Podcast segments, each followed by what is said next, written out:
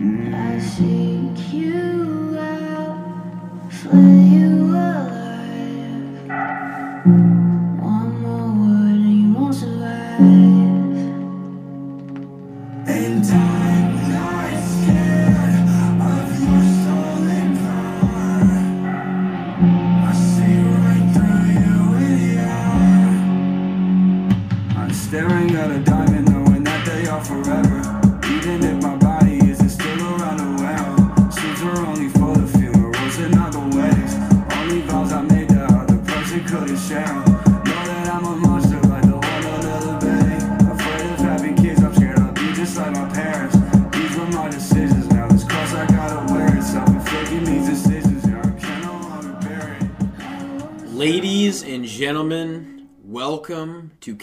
Casting the Spotlight episode number 84.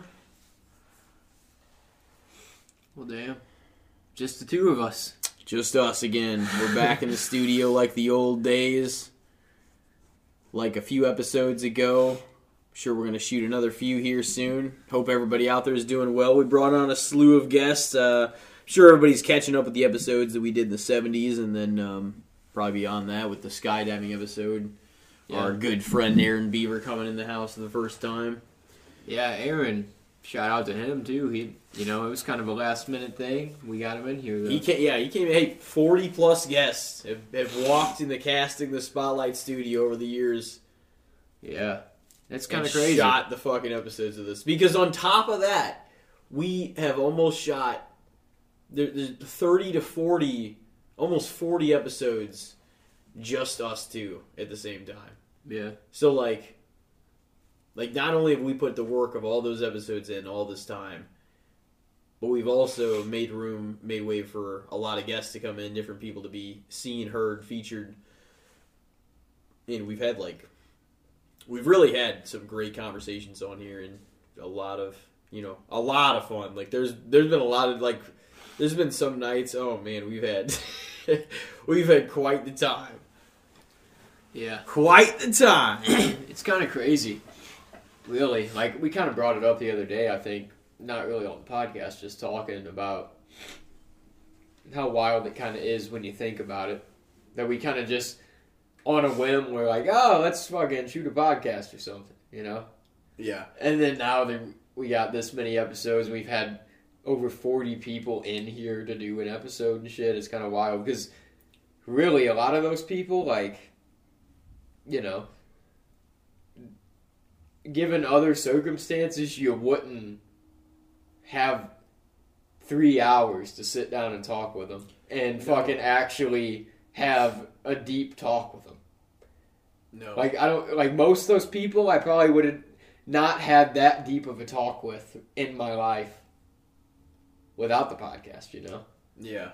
Oh no, it created a lot of opportunities and like whenever we had like certain people on at different times, it kind of made way for like more people to take notice and more people like, oh man, like they have this person on, this person on. So like every time we built upon that with other people, other guests, it just kind of it made the awareness all the more vast for like more people and with that you get some people that are actually wanting to come on or reach out to us Yeah. or otherwise and you know we eventually get them in fit them into the schedule and kind of figure it out and stuff but yeah i was like uh, when i was doing the math on all that stuff i was like man that's that's quite a that's quite a cast you know Oh yeah. cast of characters, cast of people, like some of the some of our favorite people, some of our people that felt comfortable enough to come in here and give us hours of their time and most of the time their night.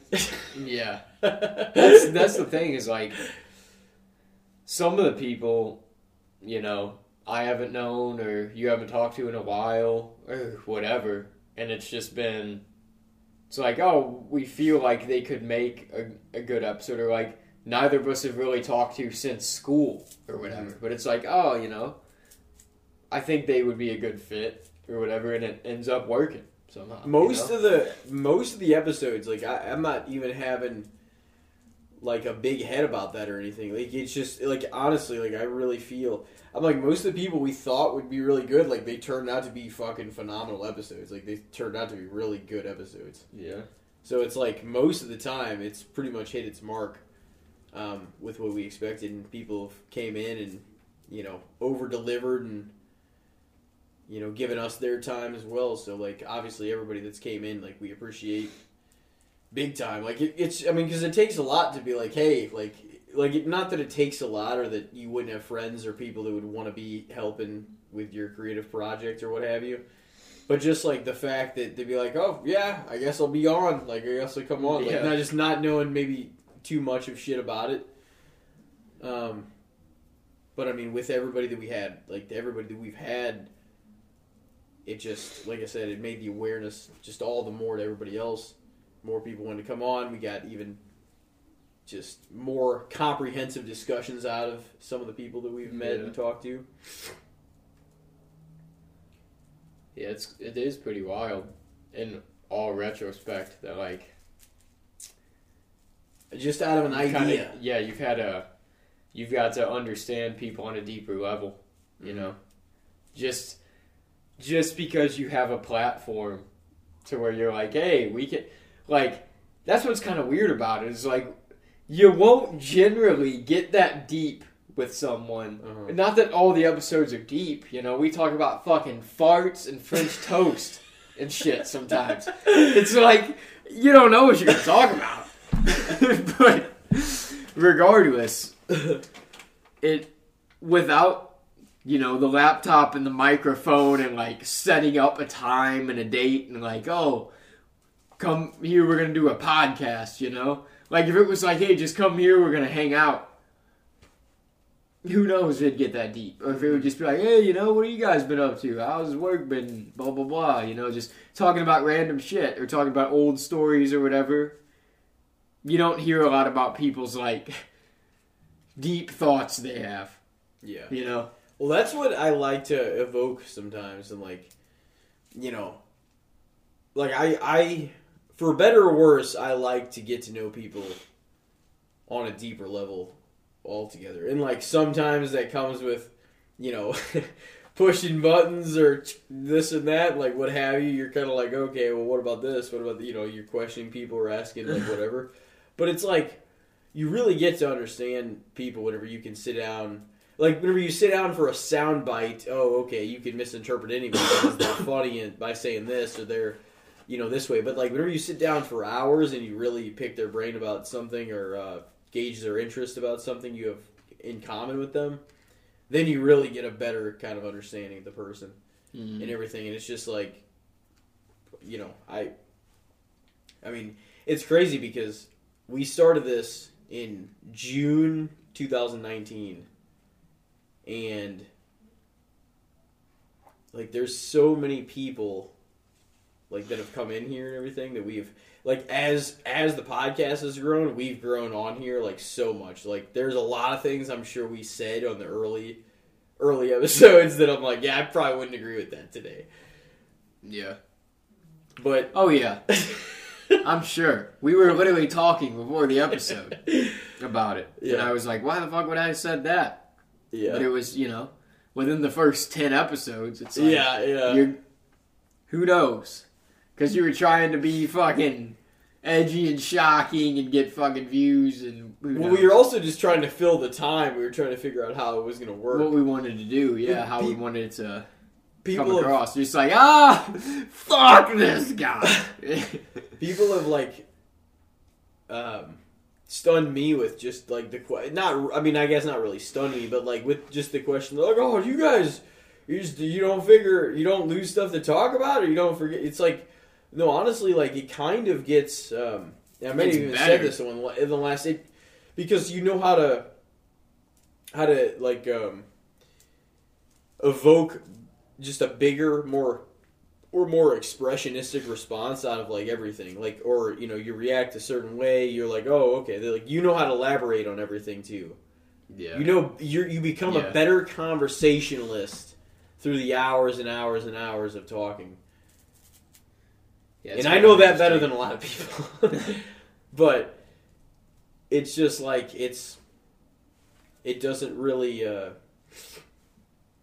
I don't know. While uh, like we're actively trying to find our way in this shit and are, are constantly being entertained by what's going on around us and the stuff that we actually want to watch and be entertained by or dig into like there's always stuff to talk about like there's an ongoing plethora of things to be discussed Yeah. you know The world's ever unfolding. You know? Every aspect of it. But yeah, it is kind of true. But I mean, I understand where that point of view would come from because before I started, you know, doing the podcast and stuff, it, I kind of thought the same thing. You know, where it's like, oh man, I feel like it'd be harder to do, you know, episodes later on because it seems like you talk about all the shit you. But no, because once you talk about all that shit, you think of more shit to talk about. It's it's I- not like it's just like, oh well, we've talked about all the topics we were wanting to talk about, so that's gonna be it. I heard somebody say eventually once you get through oh like maybe this was uh, on stand up it might have even been Diaz or, or somebody like that but like you get through you you put out who you are through like a lot of your first like a lot of your early specials and a lot of your first stuff and everything up but, Yeah. once you get to that point and the audience understands you and you have a connection with them then you can talk about what's going on now and make that really entertaining like for them in like Yeah. so many other ways That is kind of true. um It's like you kind of can What you, you- do your personal Yeah. kind of shit at first to get across. they really have to understand you first Yeah, and then You you, know? can talk about current events.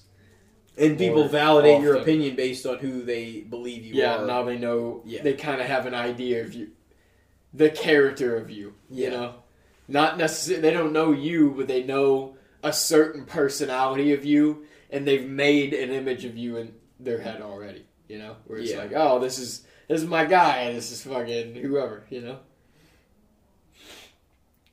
where it's just not some guy talking about current events it's this guy with like this Yeah. name this person that's fucking that i that i've come to know yeah um i don't know it's kind of it's kind of crazy i remember like when we made the first announcement and everything else and you know a lot of people were like oh man that's cool and shit like that Oh, it, the first when we first launched the shit, episode five got hype. still our highest Quick. solo of all time Yeah, I got hype quick. it's the only on it. solo on the t- on like some of the top episodes Yeah, we see.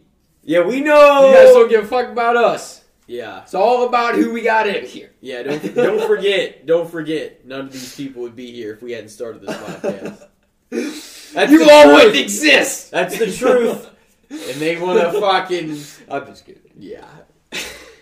No, but it. I mean, if you're I tuning mean, in, people obviously, still do tune in to the solos, though. We see, do. we see the numbers. Like there are They still do. people that tune in to all of it. and some of them obviously we just haven't promoted as hard or like or what have you. But I mean, it just uh it is really cool to us at the end of the day. Like that, it, I mean, it literally started out of nothing, recording on my phone. Like we had people in, still recording on my phone. Just oh, let's just Oh, yeah. People willing to like come on Oh yeah. and have a conversation like that. because it was a cool concept. Like where we were from, in our area, in our group, in our circle of people, we were kind of the first ones to really Yeah, launch nobody a did. podcast and try it. You know, Yeah, so people were willing to come on. Be like, oh fuck it, this is kind of a neat thing. Just like the backyard wrestling, like you guys with, you know, some of your shit early on, then mm-hmm. Mhm. me and Tyler and Ethan took over and stuff. It was like nobody had done shit before that. No, It was just it's kind of like when it's a new idea and it's when it's a new thing in your area, people are like they kind of turns heads because people are like, what the fuck are they doing? You know? yeah.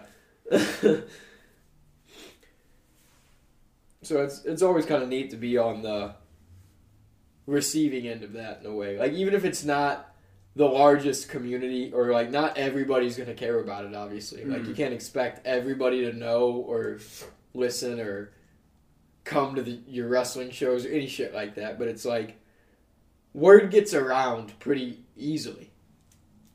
You know, within the at least the community of people that we've known because it's a lot of people, you know, I just saw the other day at the store was fucking Mr. Marino. Actually, Oh God, yeah, he was with his dad, the older, yeah. He's man. How old is that guy? he you think? like I, I don't even know that But dude. They went he's- out. I feel like he's been that old since I was in primary school. he. I mean, he's been at least that old. It's, it feels like he's been that age forever. Um, but he was ta- that was one of the first things he brought up is the podcast. He's like, "Oh, so how's all that going?" You know, he's talking about how he like listened to like Evan's episode and everything. I didn't know, I didn't know which Evan episode. Um, but yeah, it's just like that. But that's that goes to show you, like even people like that is the first thing. It's like Yeah, it gets how brought up a lot. So like before we were the backyard wrestling guys, Mhm. and now we've become the podcast guys.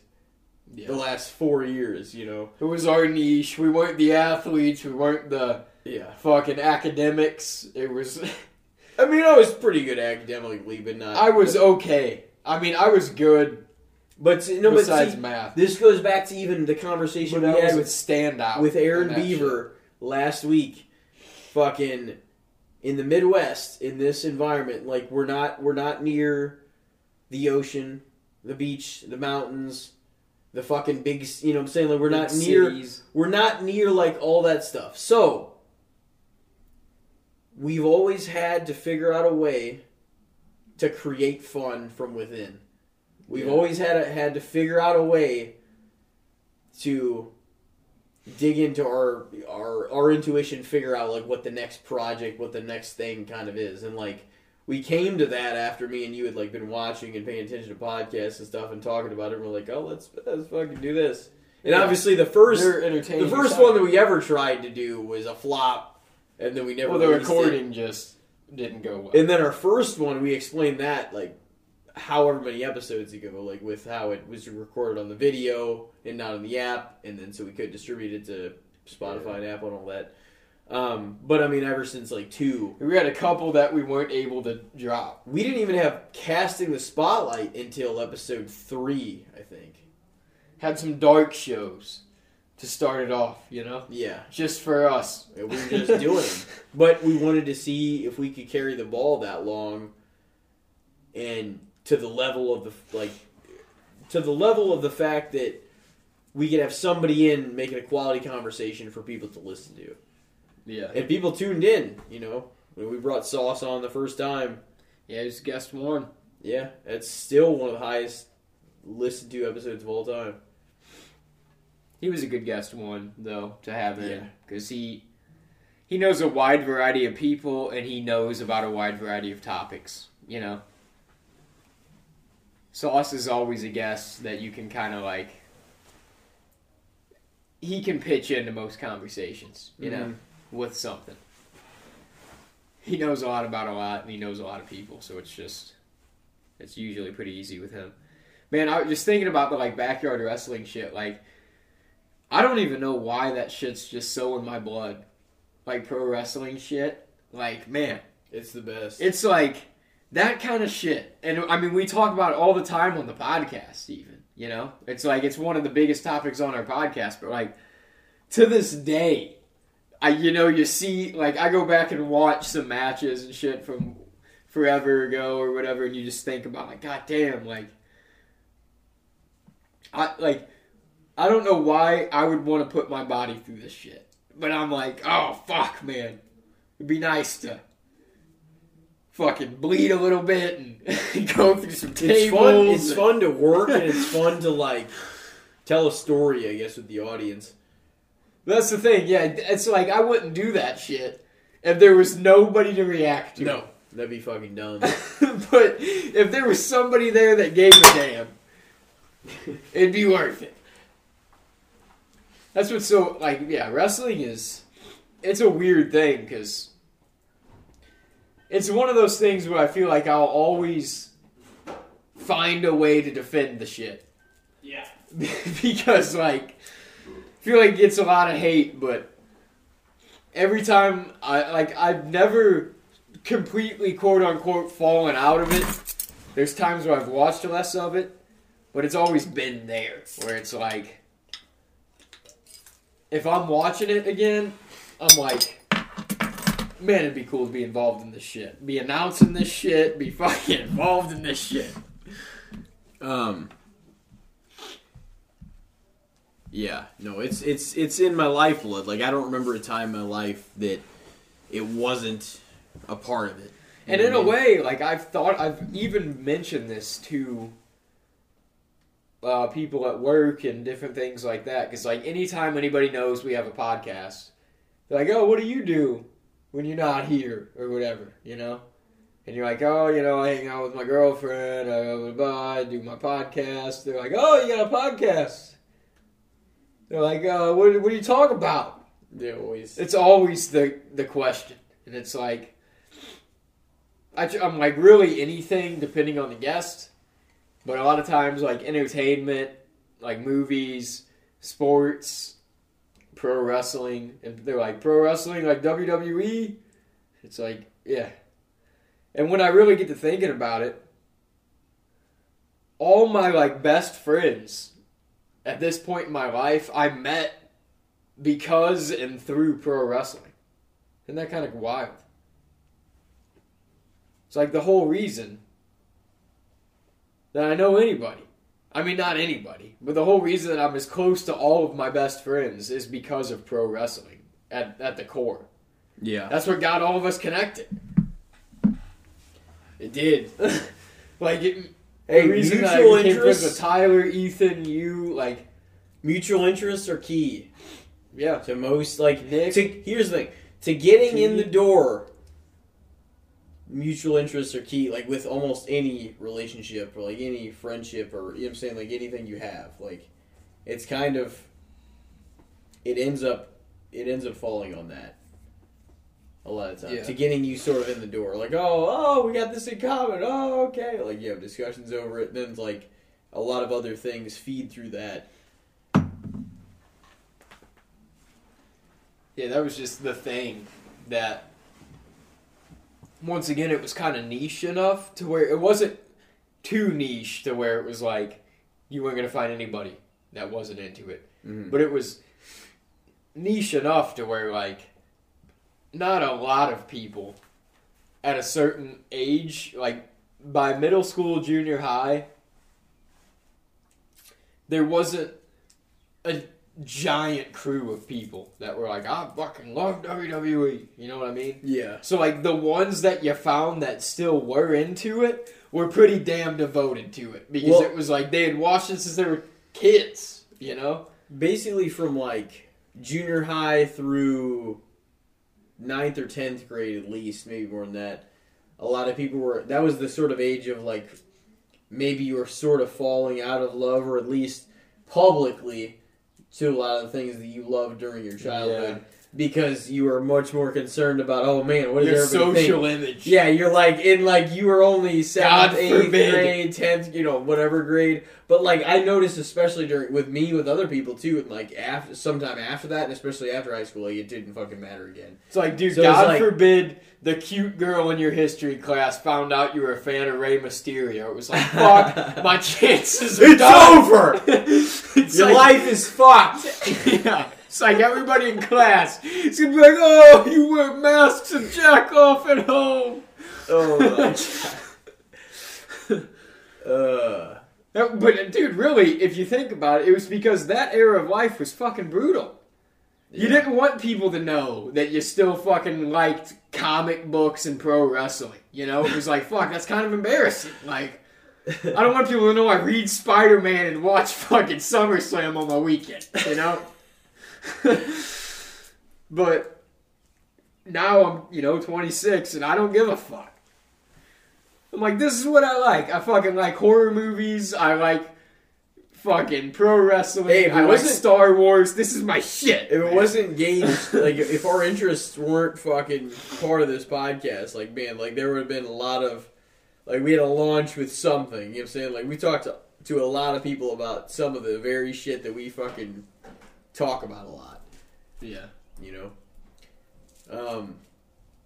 And I mean, yeah, that's the thing. When we have guests in here, that kind of shows our versatility, though. Like we're able to talk Oh, yeah. about a lot of shit Oh, yeah. because we gear the episode towards the guest. They don't. They don't have to hear about fucking what Triple H did in fucking 2005. I mean, if it's you a know? wrestling person, yeah. then yeah. But you know, generally we gear it to what they want to talk about. So it's, it's you're not always hearing that shit. Yeah. But that's what that's what I think makes our podcast also we might not take off as much as we would if we geared it towards a specific thing, but it makes it open to a wider audience of people because people can mm-hmm. tune into random episodes and it'll be about something completely different. Yeah.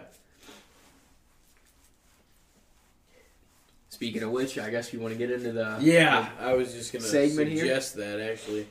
You want to go first? You want me to? I, I'll go first actually because we were talking a little bit about wrestling. All right. Um, so I'm just gonna throw us in the fucking the soup here. all right. All right. So.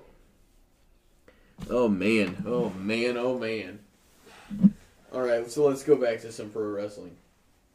So. What do you think about CM Punk's I was wondering what that return gonna AEW after the post media scrum at All Out 2022 in September when he lashed out and called Hangman Adam Page a dumb fucking dumb fuck or whatever. And he called the Young Bucks He, a oh, bunch of unprofessional, immature. He's- he got a bunch of EVPs that couldn't run a fucking target. yeah, That's which is kind of funny because we both worked at Target. Yeah. And- But So, like, okay, so he has this blow up.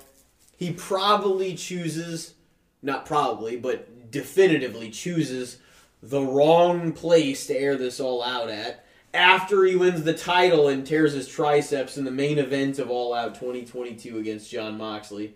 Beats him clean, which nobody had really done up to that point. Um, is CM Punk, we know, wrestling fans out there that are listening, you know, highly controversial figure. he's just if he has a problem, he will gladly talk about that problem. Openly. yeah, The thing is, is like, it's it's going to draw because people. So I'm assu- you've heard about that then, obviously, like his, you know, his comeback. Oh, now. Oh, yeah. Okay, so like they're trying to sell out Wembley in like Yeah. June. over the Fucking some ninety point. people in London, fucking England. and it's gonna be tough because. And I'm not shitting on AEW. Me and you followed it, and you We know, watched it for a we year and a liked half it straight. for a long time. Or And like every like every week. for I'm that still time. a big fan of Darby, Hangman, the Bucks. When and Omega. When, when did we? uh When did we tune out? champ right now, right? Yeah. When did we tune out for a, in large part too? Around the time when this punk shit. Like to be honest, he did draw more after. people to watching the fucking show every week. And I'm not. I didn't. That's the thing. I just named off a slew of talent that I liked besides Punk.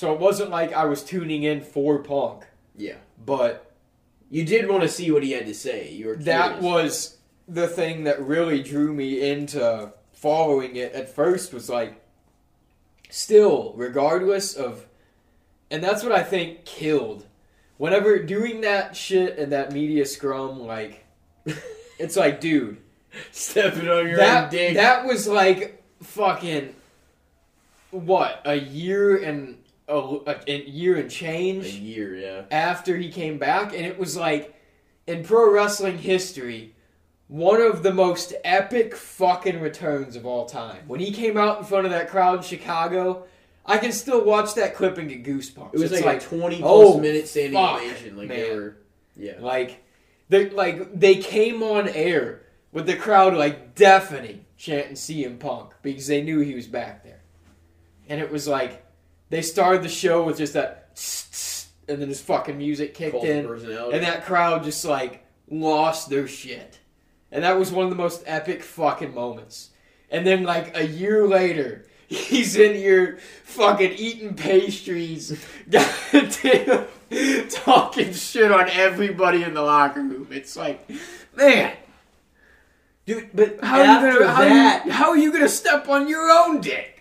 After that, gets into a legitimate brawl backstage. Which makes sense. How are you not going to With- after with- you do that? after he says all that. Yeah. Well, the Young Bucks knocked on his door. Apparently, confronted him. Kenny Omega was in the mix as well, and fucking just I guess broke down his door. Or came in like CM Punk was just ready to fucking brawl with him. Yeah. And so he did. And however it went down. But that's the thing. They're like, to sell out Wembley, we need to do FTR, CM Punk versus the Elite six man tag. And they're like, that is the match that will sell out. You know, but here's the thing. And we know sometimes it's a work in wrestling, sometimes it's not, you know, whatever. Uh, it, it really depends and especially in this reality era, it's kind of it's it's interesting because a lot of the kayfabe is dead, and like you know a lot of the shit that's out there. But at the same time, they can play on that and lean in one way or another. Oh, if the Young Bucks have they had a discussion? Have they not had a discussion? Are they on the same page or not? Because there's also these rumors about CM Punk coming back and being on AEW's third show. I've yeah, Which is on That's what I've Saturday. About they're gonna, they're gonna see. I think that's A mistake. a big mistake. It's like, Catering around what are you doing? You're gonna make a third like. Come Just- on, it's just it's hard that- enough to get people to tune into two shows. People have lives, and people that are pro wrestling fans are already. They probably at least semi keep up with WWE. You can at least guess that at this point.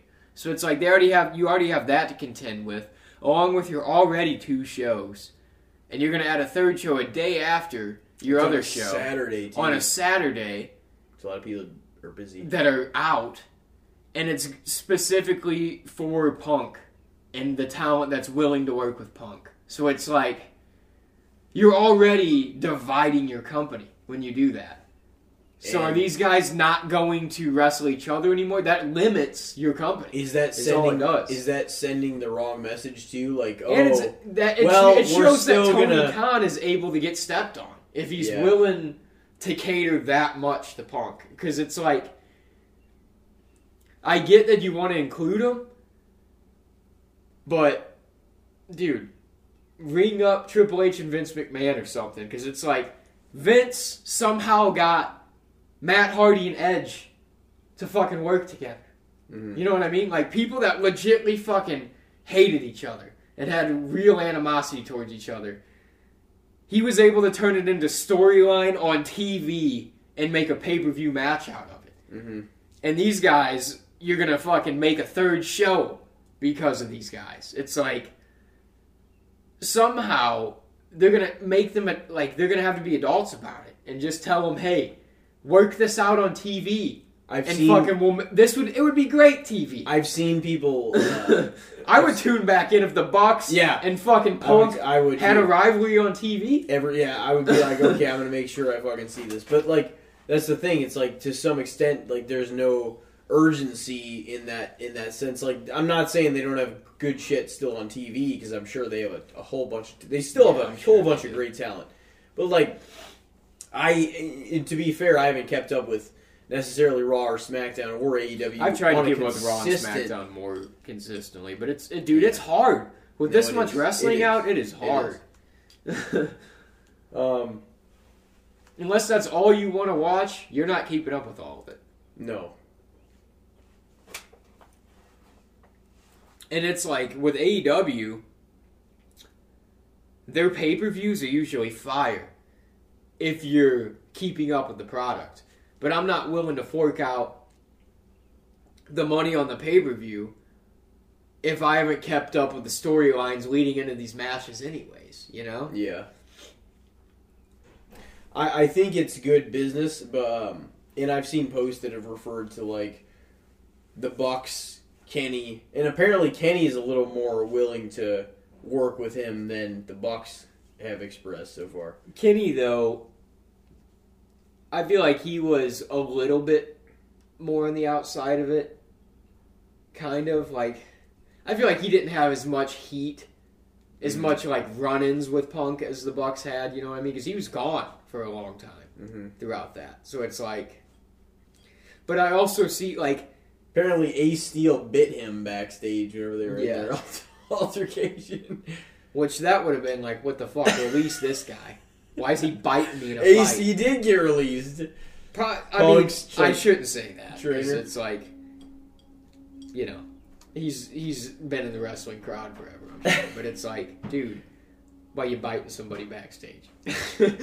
but I like That sounds like such like a movie, like or something. Like, it's- I You love bit him. I love the Bucks. They're, in my opinion, potentially the best tag team in wrestling right now, Mhm. all together. But you know, this isn't the first potential kind of disagreement, sort of man, fuck these guys situation they've had. So I can see Kenny being a little more willing and Yeah. agreeable than the Bucks. You know what I mean? Yeah. The Bucks might still be a little younger and headstrong. They're EVPs. They're fucking finally in a position of power after grinding on the indies forever.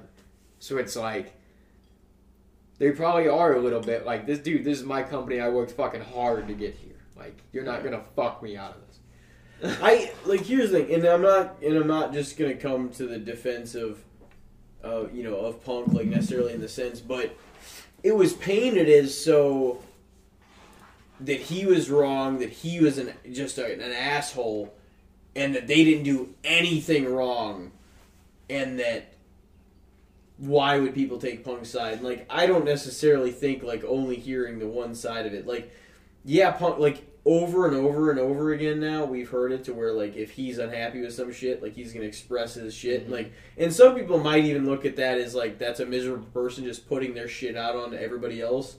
And I mean that honestly that could be true. But He at the same has time that sort of personality. but at the same time, we haven't really heard the other side as much either. You know what I mean? We haven't it's really. almost like, but with Punk, and again, I love Punk, Mhm. but it's like this isn't the first scenario this has happened No. with Punk. He's walked out of companies before, you know. So it's like What he's is getting a kinda like- reputation for kind of doing this shit, and on top of that, dude, you're the veteran. You've Yeah. been places. You've done this I forever. Like you have to be the bigger man in a I- lot of ways. I think he's really expecting, like, because he was really asked hurt about Hangman not taking his advice and shit like that, or like, I don't take advice. However the fuck Hangman probably said it, like. I and to love be honest, Hangman too.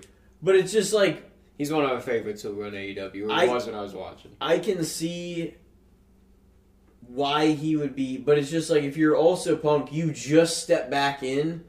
Don't expect to be like to come back with welcome arms and these people that have the been working their ass off out for the you. last five Yeah. to ten years while you've been away to build this company. You finally do decide to come back, and then you get the world title, and like, but because I think he thinks that based on just the way he talks, like and everything, that like he because now he is the vet. Oh, he's been gone for seven years, but he is the vet. Oh, he needs to. He needs to be asked advice, and he needs to. You know, what I'm saying like maybe he thinks that that's his role, and It's it's, like they like, have other guys to go. yeah, Jericho, Moxley, Kingston. Or like- or those like- guys are back there. Yeah, you know. and so it's just so I mean there could be a degree of punk legal. thinking, yeah, thinking that who now was not employed for them. He was, um, yeah. I, I haven't kept up, but he would have been But- a great guy to go to for a long time. Yeah. though. But uh, But yeah, you still got yeah guys like Moxley and Kingston, Danielson and Jericho, and it's like there's a there's a slew of vets back there that have been there. I think he was a little ass hurt about that though, like the fact that they are they were kind of maybe I don't know exactly what the backstage backstage politics were, but them refuting his advice or or not be willing to hear it or some of the people Eddie Kingston whenever they were in their feud in there he said he's like I didn't want you here nobody ever wanted you here he's like a whole lot of people in the back will not say that he's like but I will to your face um, I mean, I don't know. I don't know what the exact advice. The thing is, And I mean that's probably hard for Punk too if you look at it from his point of view because it's like it's hard to work in a place that you don't feel wanted. You know. But I, I don't know what the scenario because prior to that, I feel like most people were still welcome open arms to him. I don't really think that it was too closed off, and then the all out media scrum thing happened when he just lashed out at everybody.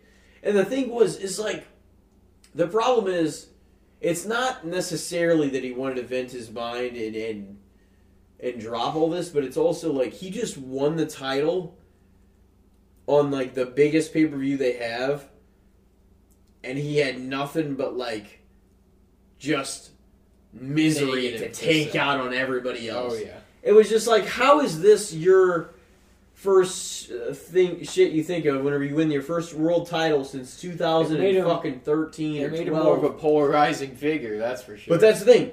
Now I've heard Cornette, I've heard Roos, I've heard a lot of people talk about this.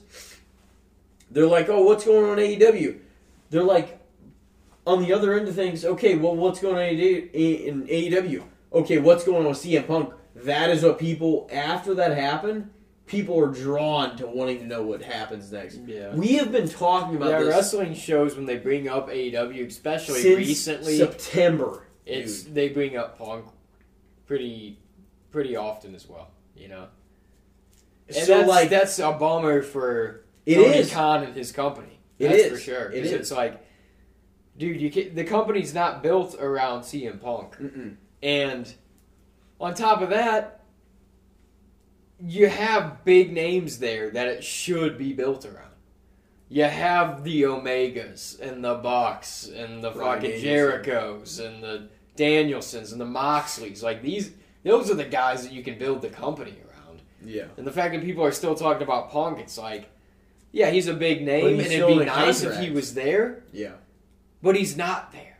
So until he's there, why why worry about him that much? It's the product's not about him, and it really it's never about him anyways. Even if he is No. there, He had It's to still have that about AEW. to come back to anyways. yeah. You know? And if he wasn't willing, he obviously isn't willing to work with WWE. Like if, the, if he came back to WWE, that'd be It would feel like the ultimate compromise. That'd be 25 times more fucking mind blowing than goddamn Cody Rhodes coming back to the WWE. Yeah. And that's crazy to say because Cody coming back was like, what the hell? Because he fucking helped start the main competition that the company has right now. Yep, that's still growing. But And people say too is like Tony Khan just kind of let CM Punk say whatever he wanted during that post media preference like or conference. he kind of did. He, he like he like he didn't really show any backbone kind of thing.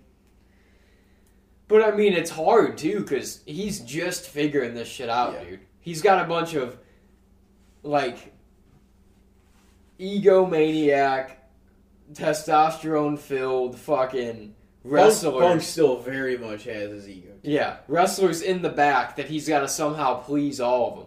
This dude was just a fucking mega fan of pro wrestling, and he's like, I got the money and the platform, and I can make a company.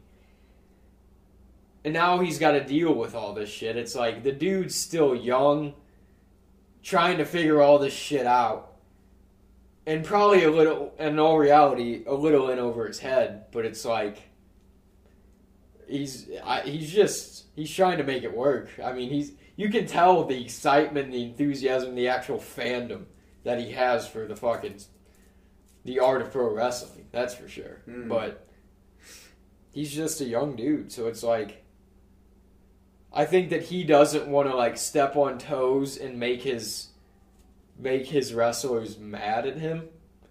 Yeah.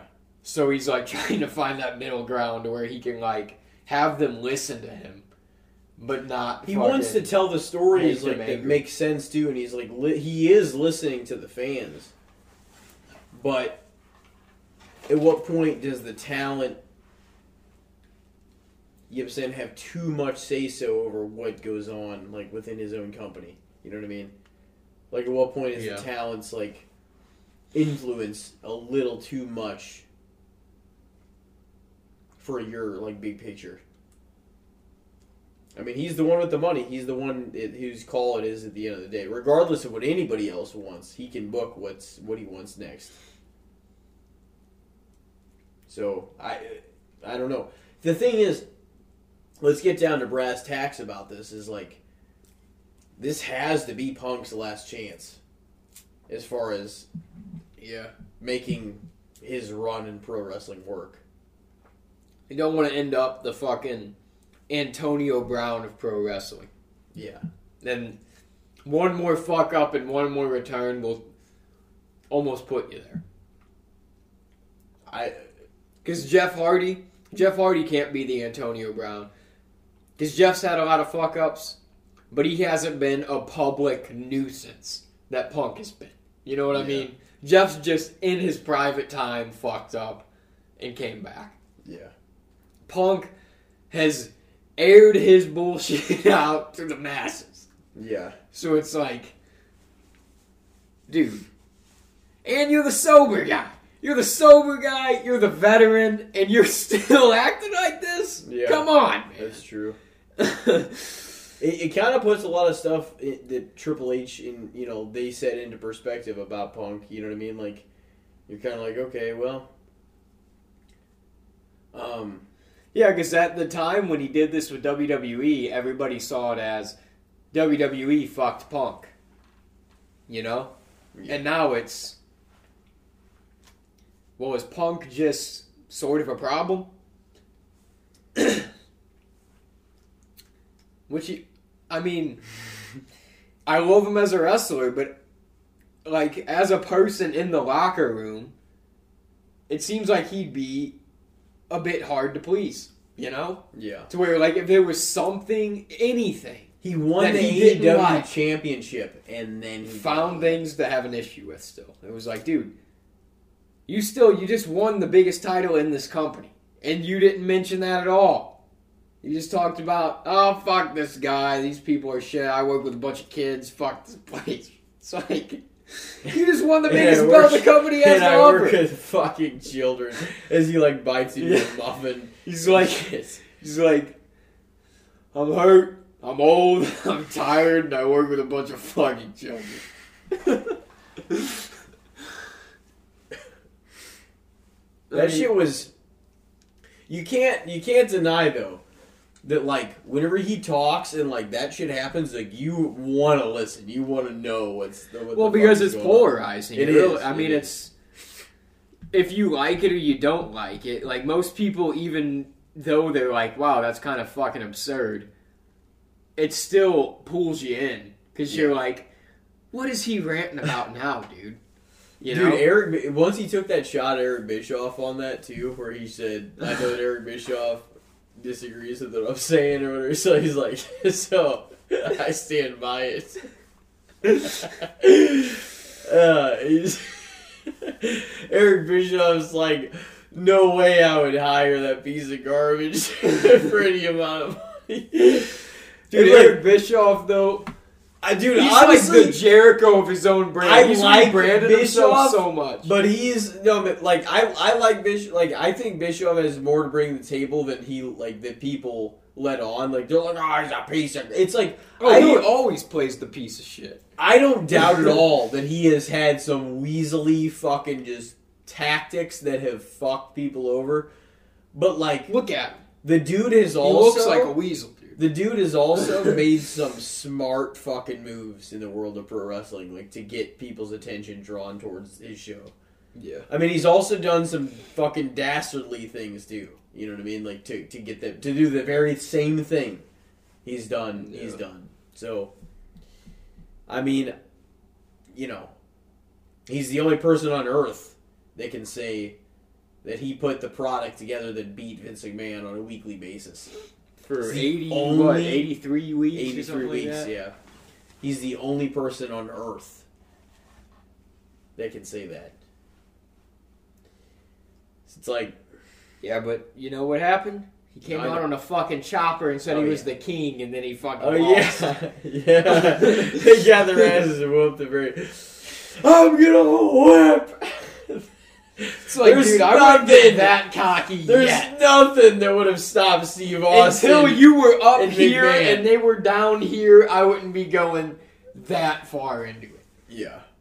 He's like Until you were feels until so you were good ninety three to seven. I wouldn't be be talking king. Because Vince will die before he loses. Oh yeah, yeah. No, he's no, he's not done. He finds a way. You know, he's like, oh, fucking put me in a hospital bed, smack me in the head with a bedpan, break my ribs, all this shit just to fucking win. It's true.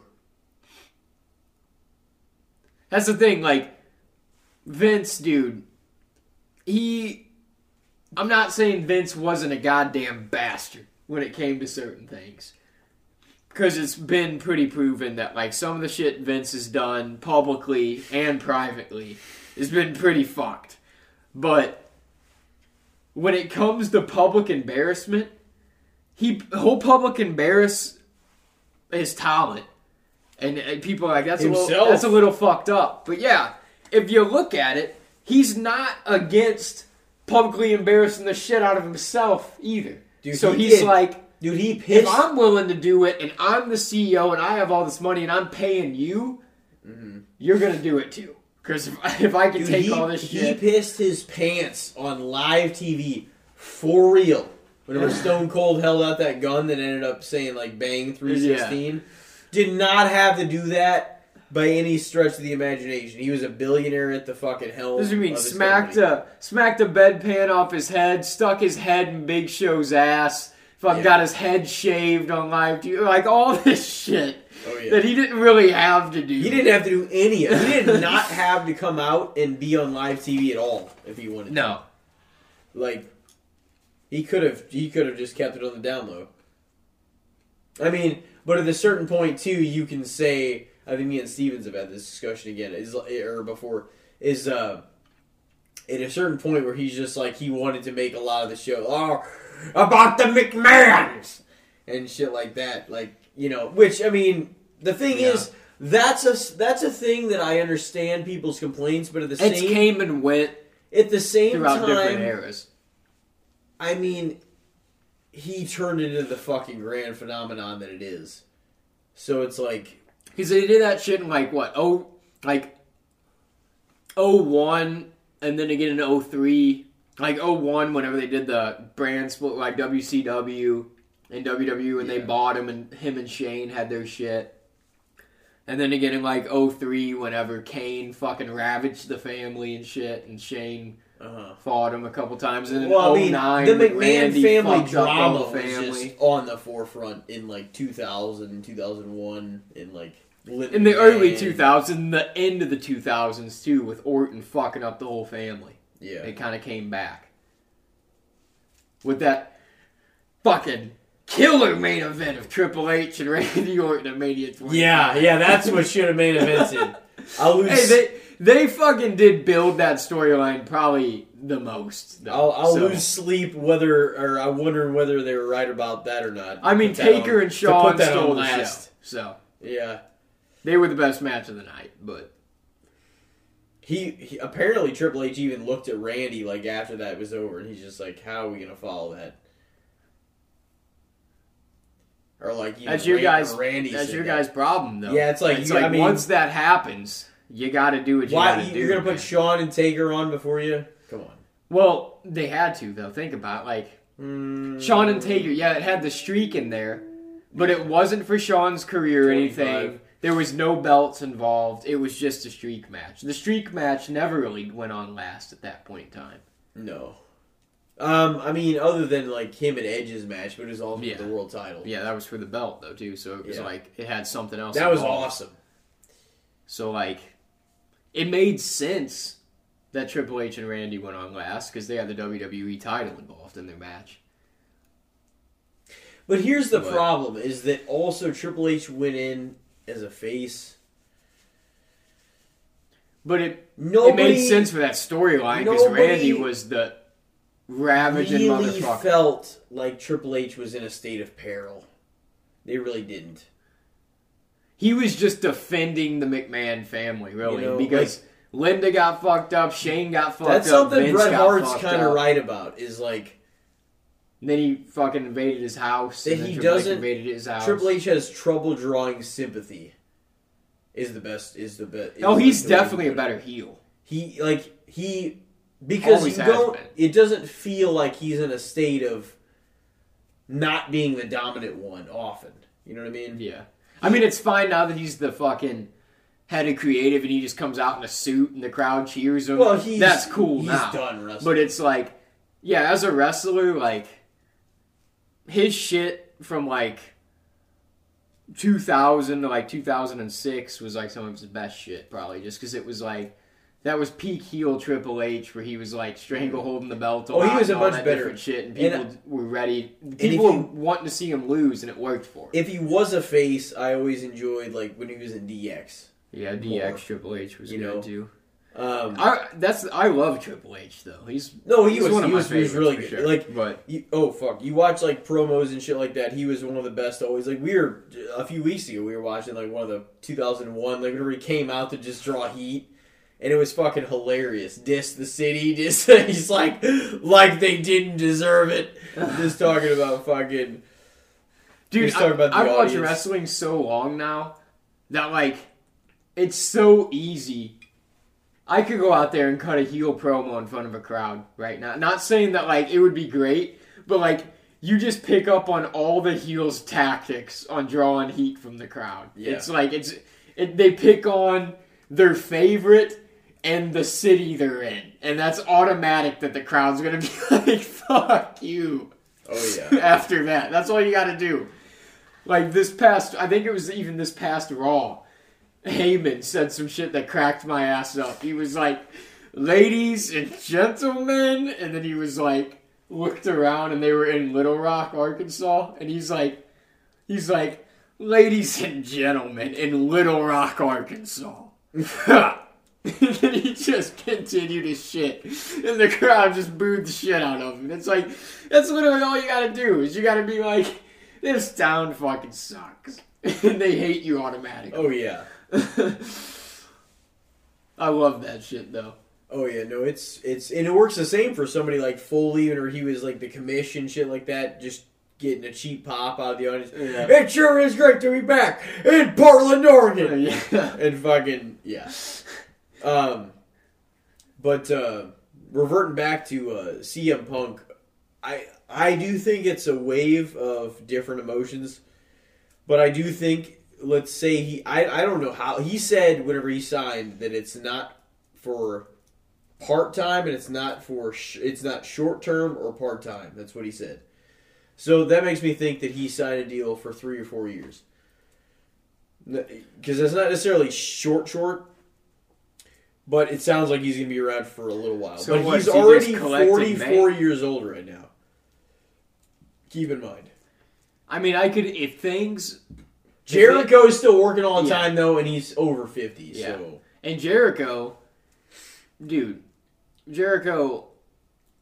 Not even that he has necessarily been like on the roster at any point, like fucking my dude, the my absolute favorite motherfucker. But like as a fan, god damn, Jericho's like there's nobody better than Chris Jericho. You Yeah. know, the dude is fucking insane. And he he can recreate relevant. himself so many times, and he Mhm. only ever feels like he gets better. Like even at this age, it doesn't feel like he's slowed down, and like he doesn't look like he's getting older in the ring. Even Mhm. it's like this dude's still keeping up and having hardcore ass matches and doing like all this shit. It's like how, how is he what he is? But like Punk, I could see if they could work things out, and he actually does come back to AEW and whatever happens happens. This is an interesting one, though. I could see Overrated, underrated, or fair. This is a really tough one. To be What was the overall question about it? my my my overall question is just CM Punk's return after the post media scrum it All Out 2022 in September. If it's done right, I think it could be awesome. Like I mean, do you think it's I think I think if or do you think we're setting ourselves up for more failure with with Punk's prior behavior, or do you think it's warranted more as in the fair line of things, or do you think it's underrated in that this time around he'll give them what they've been wanting, and it's been fucking it'll be it'll be worked out. The- the- I like, think this is a really realize- this is a really tough place to be in. Yeah. He, I mean, he's gonna have like you have to realize if you're him at this point that like, if you do come back, this is it, pretty much. It is. It Like, is. It has to. You have to make this time work. So I think he would. I mean, I would hope, being sober and being 44 years old, that he could come back at least with a head enough to be like, I can fucking make this work.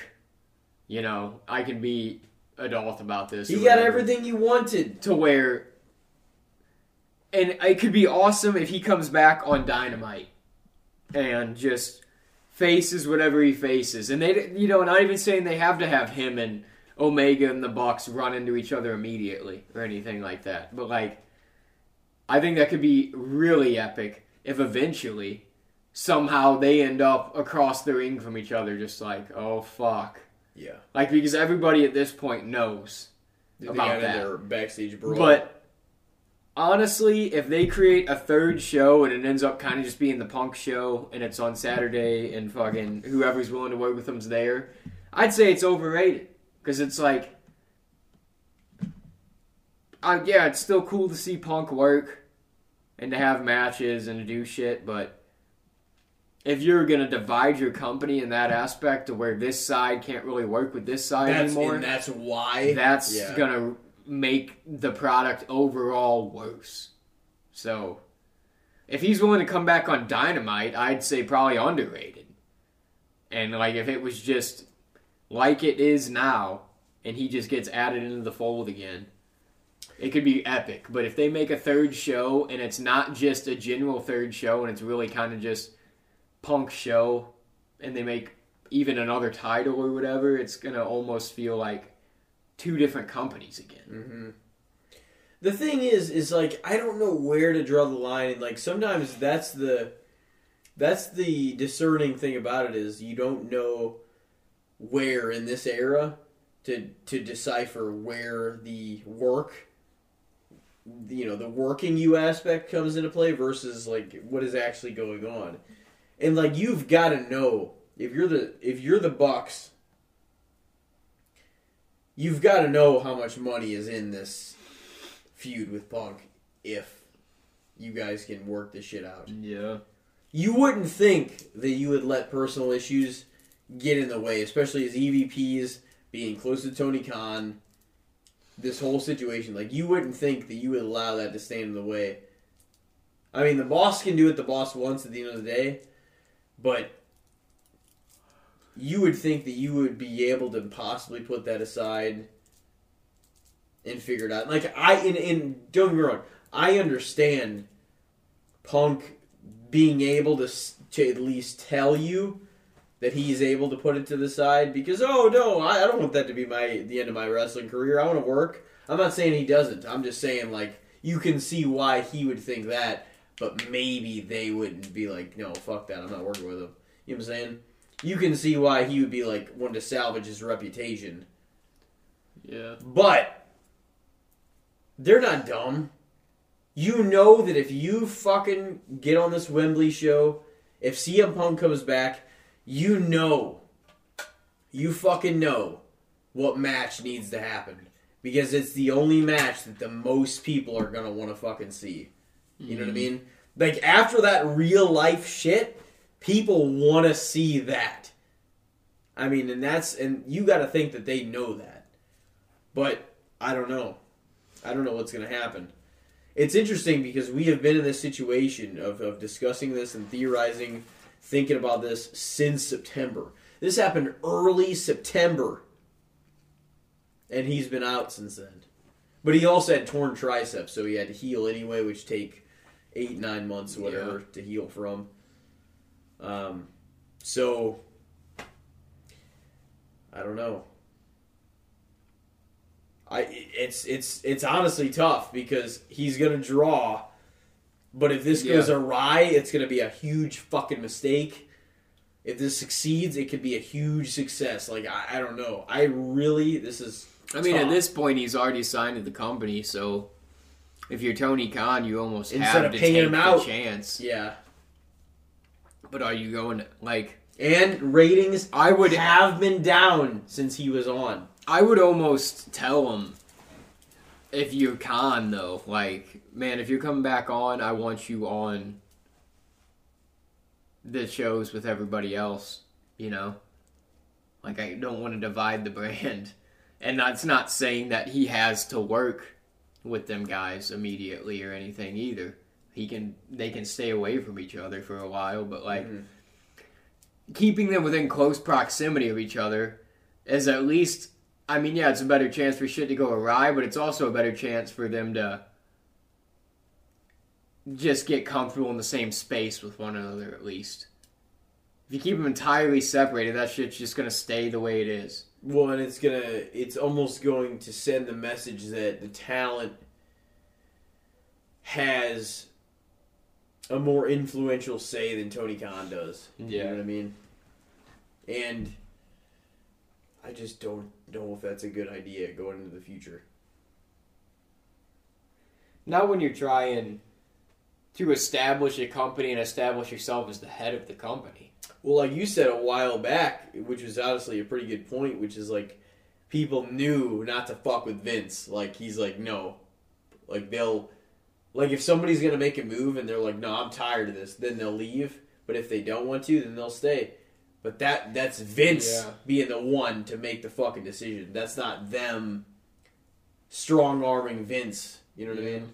That's like you know who's in control still at the end of the day, or you knew like at least at that time. Well, that was the thing. Yeah, Vince at a point became an established made man, to where it was like he didn't he didn't really have to deal with the shit. If people were unpleased with the way that he ran shit, they just left. There was no like there was no big fallout.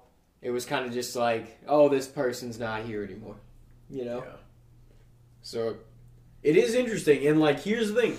Once again, we're giving Punk a lot of fucking um, attention with this because no matter what's happened the last however many months of AEW, like the reports that I've seen, like the articles that I've seen written, there's still nothing going on in AEW like AEW more interesting than like his return and what the fuck is gonna happen.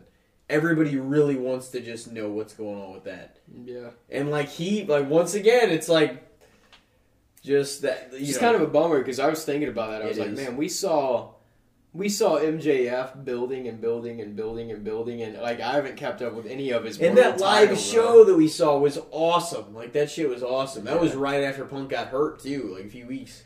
yeah, and couple weeks. Hardy just got arrested, so they, that match got canceled. And shit. But we did get to see Christian turn on Jungle Boy, Sting return. We saw it. We just saw an awesome. oh yeah, that was a great show. in Rampage. Um, but yeah, that was that was really disappointing with the Hardy thing because it, was- they were supposed to be in a ladder match too. It was like a TLC match or so. It was like, dude, that would have been dope as hell. live fucking and Jeff you couldn't hold it together it's like, man, couldn't you got arrested here after that? St. Louis fucking police Dude, I heard that time too that he was like, he, they told him something like, "Have you been drinking tonight?" He's like, "I had a drink," and they're like, but I guess they could smell it on him. They could just tell he was fucked, and they're like, "You wanna, you mind getting out of the car for us real quick?" and he didn't even. He was just like, "Just take me down." He knew he wasn't gonna pass the shit. that's funny um but all right before we go on our break what do you think I, I know this is a weighted one but honestly that's another reason why i was glad that i brought it up because i was like we got to talk about this and this is Like I said, it's if he comes back on it's Mixed slated, in with the talent. for june mixed with the talent, then it's probably underrated. If he comes back entirely separated from the talent, it's probably overrated. So it's hard to rate. Then again, what if it's a work? what if he's coming back on a, on a legitimate Saturday show, but against better judgment, the Young Bucks, Kenny Omega, fucking invade the Saturday That show, wild. and and they're like, like everybody's like, oh, this is Punk's show. The narrative is they can't work with him, so he's on this show. What if they invade that show? That would be awesome. and are like, "Fuck no, we're having a match." Then that would honestly be like best case scenario to where you just throw everybody, and everybody thinks that they legitimately can't work together, but kayfabe like gets in the way, and like they're gonna build this match. That is what people want to see. And the thing is, is all their articles I've seen written is like, no matter what the Young Bucks think, Kenny Omega, CM Punk, are, like that is the money match right there. It is, yeah. Because what are you what are you gonna make that's gonna be more interesting? Well, that are gonna- and someone versus the Bucks would be awesome yeah, too. and, if they could and that's somebody C- with FTR Punk. is what everybody keeps kicking around. Punk and FTR versus Kenny and the Bucks. Yep, six man tag. I, yeah, I could see that. Yeah, That, that'd be pretty awesome. to sell at Wembley.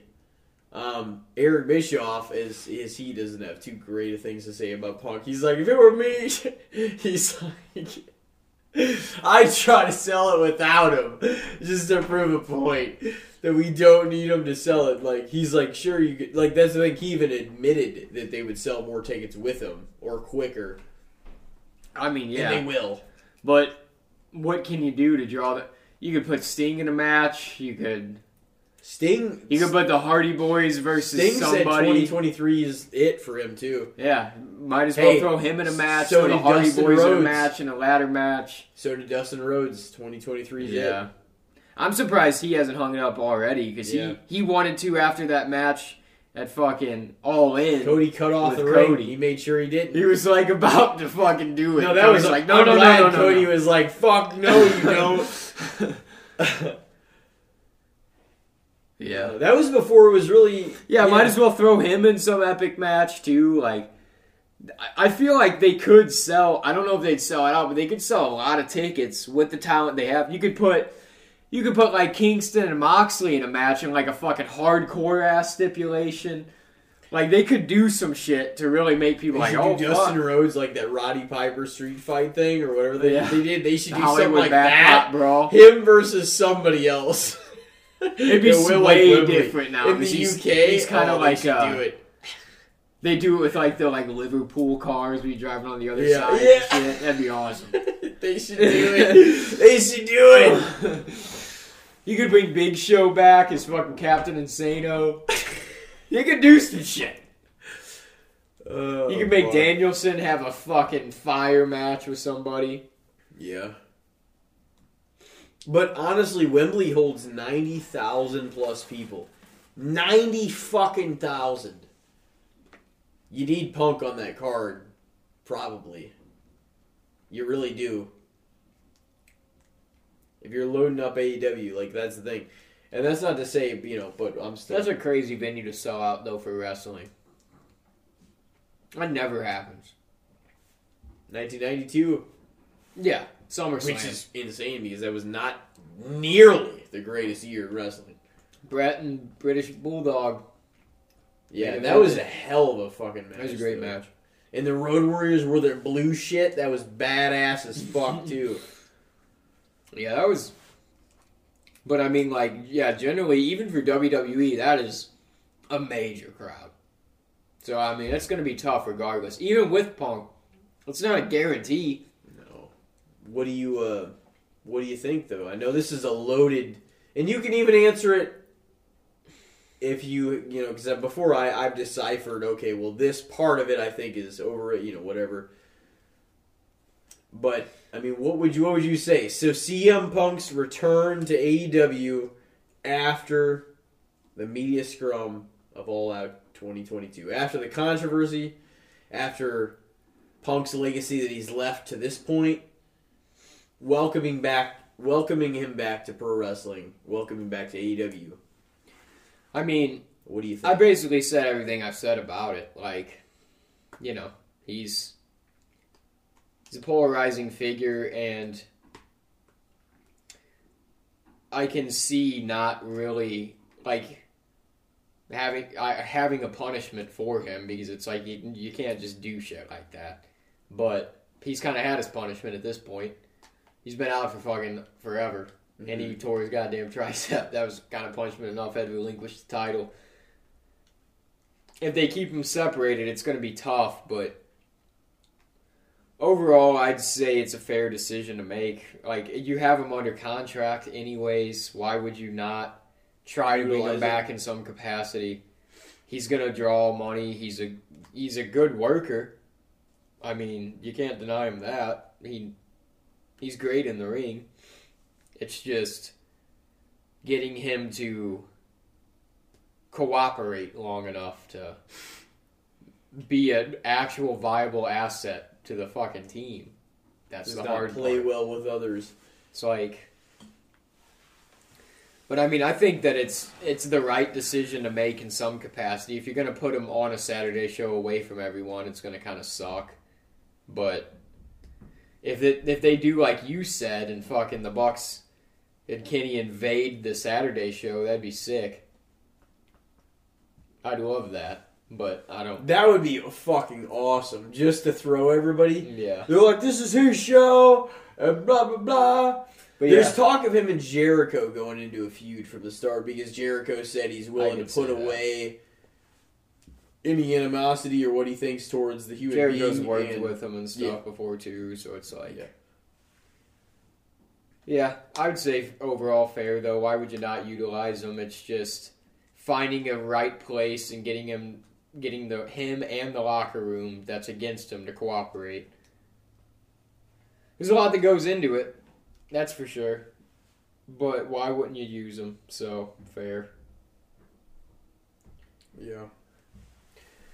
That Goddamn. that's kind of what I think too. I think like right off the bat, people were reacting emotionally, uh, September and October and so forth, because they were like, "Oh, there's no way this is ever going to work again," and like, and that's of course the the assessment right off the bat because you're like you're you're so thrown into upheaval. I mean, apparently, even though you've heard this guy's podcast, you've heard his promos at Triple H, you've heard his, you know what I'm saying, like his points of view and shit like that. It's like you know he's gonna have a, a, a conflict with a lot of things. Yeah. Um, but at the same time, man, like that's the problem, and that's you know we were talking last week. Not to once again, I'm not to compare him at all, but like we were talking about Trump with fucking Aaron and stuff like that. It's like like it or not, it's like the fact that it was so fucking ludicrous and that whatever like whatever like it caused you to tune in and to draw ratings because it was like what the fuck is going on that's more interesting than this so like no matter what people think controversy it draws it fucking like you want to know what's gonna happen Mm-hmm. you just do like that's just it's part of human nature it's nothing to be ashamed about it's nothing to be oh fucking I, I love this motherfucker necessarily even it's like you just you're curious because somebody or something gauge your interest and you're like what the hell is gonna Yeah. happen somebody just acting out outrageous or Yeah. like out of the normal. It's In- like what the fuck are they talking about? in in your world you're like that's unpredictable you're like i don't know how this is gonna turn out so i gotta tune in Especially if it involves something you're interested in anyways. It's Yeah. Like what the hell are they yeah like people that are controversial figures they are intriguing. yeah They make for the best stories. You yeah because it's in like television and fucking you're like Yeah, what it's the like- fuck Tho- those kind of people are like, man, because they act in ways that normal people don't act in ways you shouldn't act, and it's Yeah. like, why are you? What rationalizes this? You Yeah. know what I mean? It's like, See, you're tuning in for answers. You're like, what the fuck? But but at the end of the day, it's just it's. I, I don't want to cut them all the slack. I also don't want to give him. You know what I'm saying? Like I don't want to. I don't want to say either. I don't want to give him all the hate either. I don't know, you I don't either. it- uh, Because, because to I be do like honest, him as a performer. He has had problems in the past, but to be honest, who knows what the situation was? If he really didn't do shit to get Colt Cabana fired, which was at the end of the day a lot of this bullshit with the Bucks, and they and that's what he said. They put in the media that he got somebody fired that that he fucking didn't. He's like, when I have fuck all to do with him. Want nothing to do with him. um, it- like it kind of drives the point of the thing is everybody interpret automatically as oh he's this piece of shit guy and like I'm not necessarily coming at the full defense of him or something like that. I don't know. He could clearly he's got trouble working with others. Clearly. But at the same time the matters between him and Colt were their private fucking business, their shit together. Mm-hmm. They were really good friends. They had their shit to take care of in the courtroom, in or out of the courtroom, whatever. And if the Young Bucks and everybody did get into into the media and fucking throw him under the bus and say, "Oh, he got them fired. He did this and that," and I don't know what the legitimate comments were, so like, don't quote me on that. But if if that's the truth too, you can kind of understand why he would be so pissed off. Like before he won that title, when he came back, he was hurt for months. He didn't get a chance to air that out last year. You know, beat Hangman in the May pay per view, Double or Nothing. Never got a chance to air it out because the following Dynamite he got hurt on. Mhm. So it's like he didn't really have the chance to to go into it either.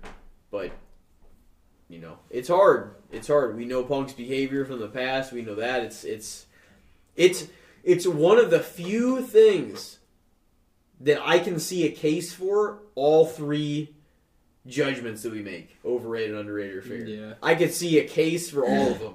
And you can see it's kind of a weird thing too, because if you're kept up with it and you're in the wrestling like world, like everybody, nobody's gonna deny the fact that Punk's like you're like, oh ratings. boy, Yeah. Punk. You know, like yeah, he's a rating star, but like he's controversial and all this stuff. But like Yeah. everybody can see both sides. You don't. And here's in the same the problem is too is like even if he draws ratings is like you don't want this to contaminate your company to where like if bringing him back just Tears starts- down morale. That's what I'm saying. Like if it, if it this is a move that could really really affect AEW's future. yeah. You know what I mean? Bringing him in, they thought would be the biggest thing for wrestling, and It was could be- huge. it could be the killer of the company. Wouldn't that just be? Mm-hmm. That'd be the, that'd be the fucking ribbon on the present right there. That would be such a fucking tragedy. just like Punk. Punk as a human would deserve a movie at that point. I do think it's interesting though, and I and I think it'll be it'll really be enticing to see where things go. yeah, it'll be interesting these next few months to see how it plays out. So you said fair overall then, huh? Yeah, depending because I mean it could go so many ways still Mhm. with his comeback if they It- decide hey. to split him, if they decide to bring him back on can the main roster. it can fuck up, or if they plan it the right way and like they they do know, an they invasion angle, it could be awesome. and then yeah, they're like what, and like it suddenly all of the attention that's been on WWE under Triple H's creative goes back to AEW. You'd be like, holy shit! Like this shit is like worth tuning in for every week. Yeah, Again, it's just like it. It could it could do a number of things. and yeah, that's the thing. I'm sure AEW's had some great matches that I've missed in Yeah. recent history. We've been like But we watched the acclaimed rise up for a long time, and they finally won the them and. MJF. MJF won Mhm. the world title. The acclaimed won the tag belts. They lost them at later, yeah. Um. Anyways, well, normally I guess we get through another topic, but we've been going on this one for a while, so let's. uh I guess we'll take an old break. Yeah. And uh we will be right back. Oh fuck.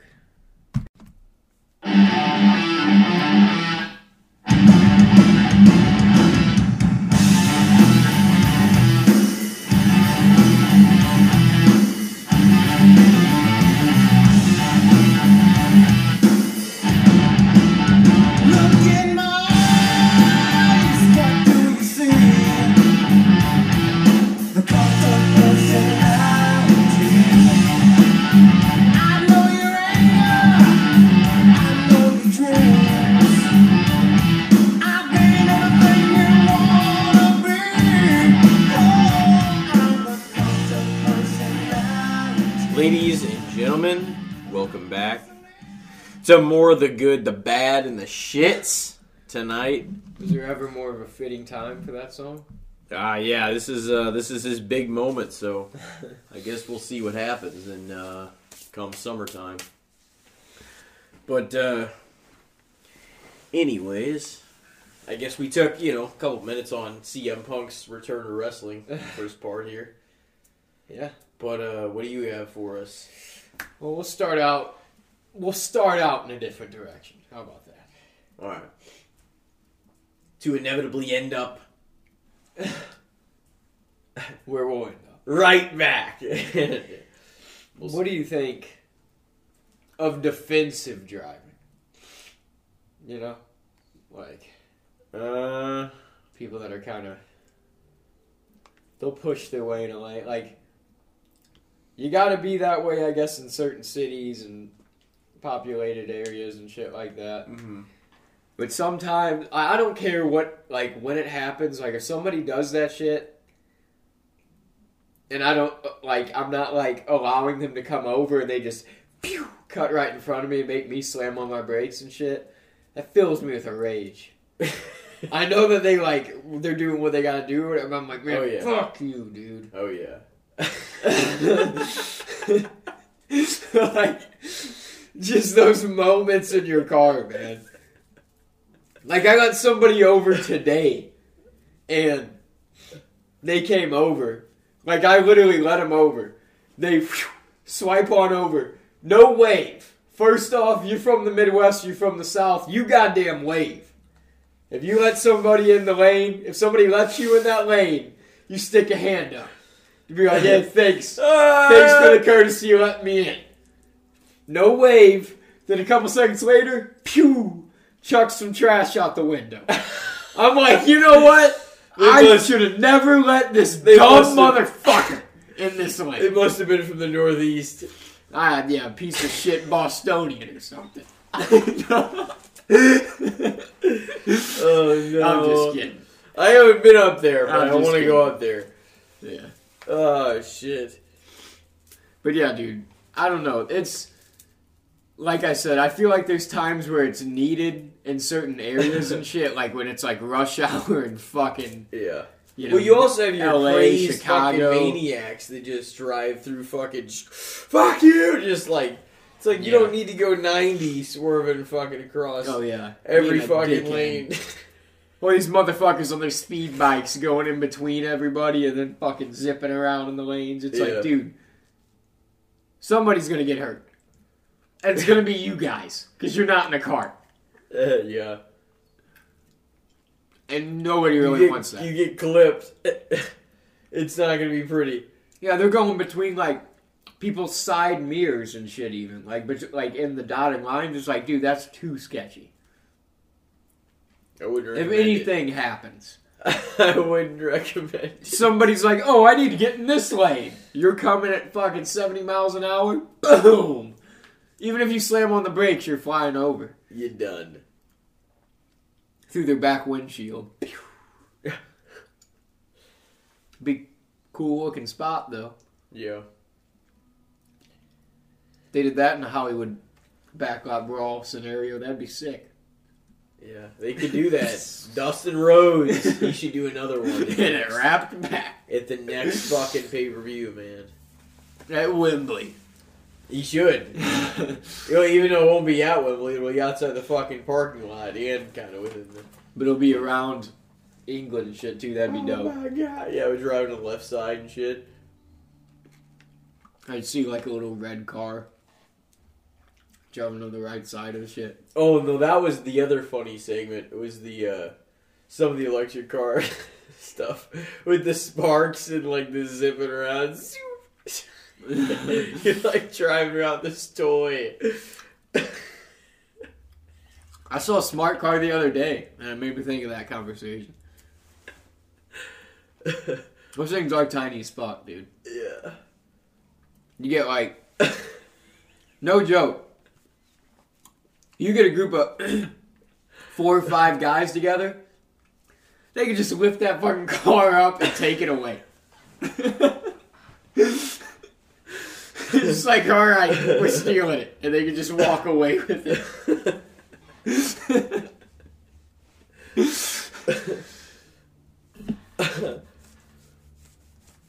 yeah, it's. I wouldn't want to. I wouldn't want to drive in one of those either. You get in a wreck in one of those, Jesus Christ, you're toast. That's only defensive driving in that motherfucker. You're like, you're fighting for your life out there.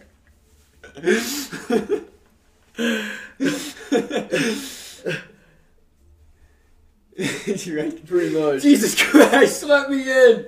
These big ah. ass, especially in the Midwest, What these you big ass lifted trucks and shit. You're out there in this smart car. Drive a car next time. So you little fucking. Like I can't imagine. I want to see a smart car next to one of those lifted ass fucking Dodge Rams or whatever, you know, that everybody has in the Midwest too. They're like, I got these fucking monster truck tires on here. Oh yeah. Fucking the big smoke pipes up the top. Who thinks you're just a bad motherfucker? Nobody. They're probably laughing at me for calling them smoke pipes. I'm sure that's not what they're called. it's not my forte. And you know what? People laugh at me for liking wrestling. So it's what it is what it is. Everybody no, has the fucking the uh, the conversation about uh, the smart cars with like with Aaron. Yeah. We're like fucking uh you're like you either be thick-skinned or you really care about the environment because people are gonna be giving you shit.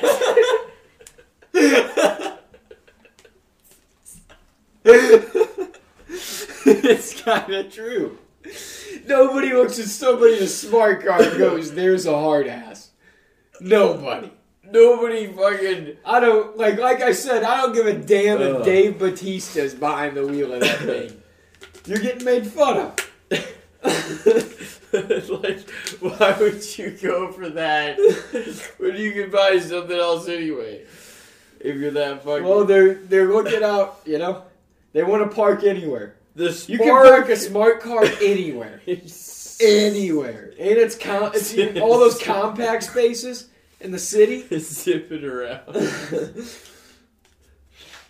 Why do they have so many compact spaces? You know what I'm talking about? Like in L.A., Chicago, Oh, New yeah. York, where it's like a that. big reserve spot of the lot for compact cars because they're trying to push for that. Nobody has that shit, so that's part of the lot stays empty as hell. Besides the few assholes that park their cars in there. But if you had a smart car, you could park that shit in the compact section. Nobody could say anything to you.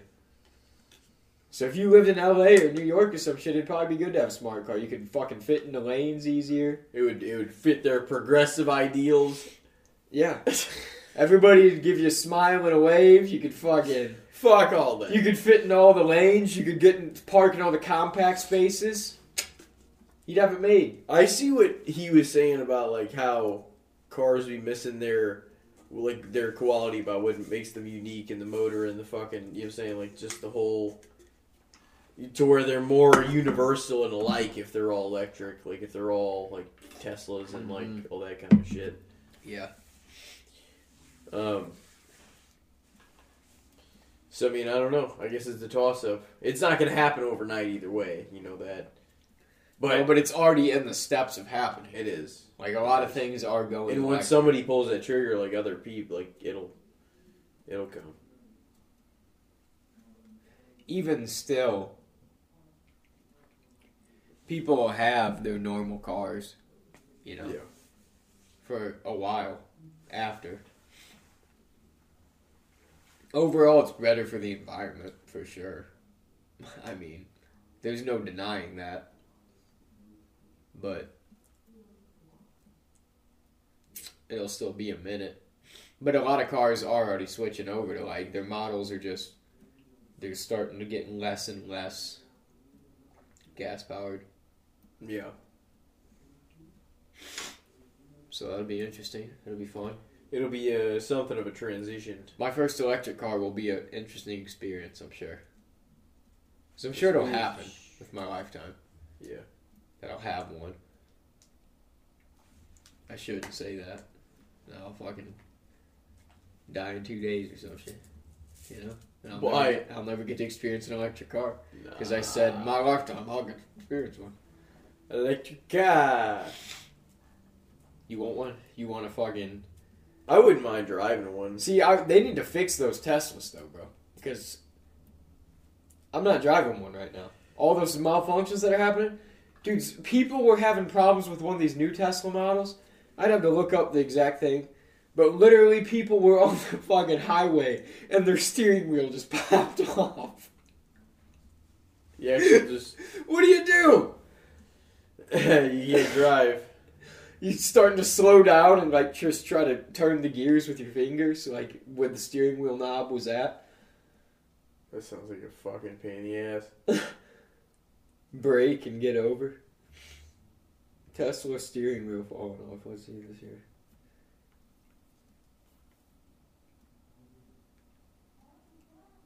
Let's see, it's Tesla's detaching steering wheel issue.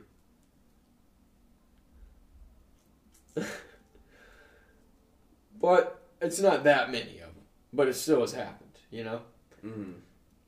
But it's just too early. I feel like to get some to get one. But you are seeing more and more of them.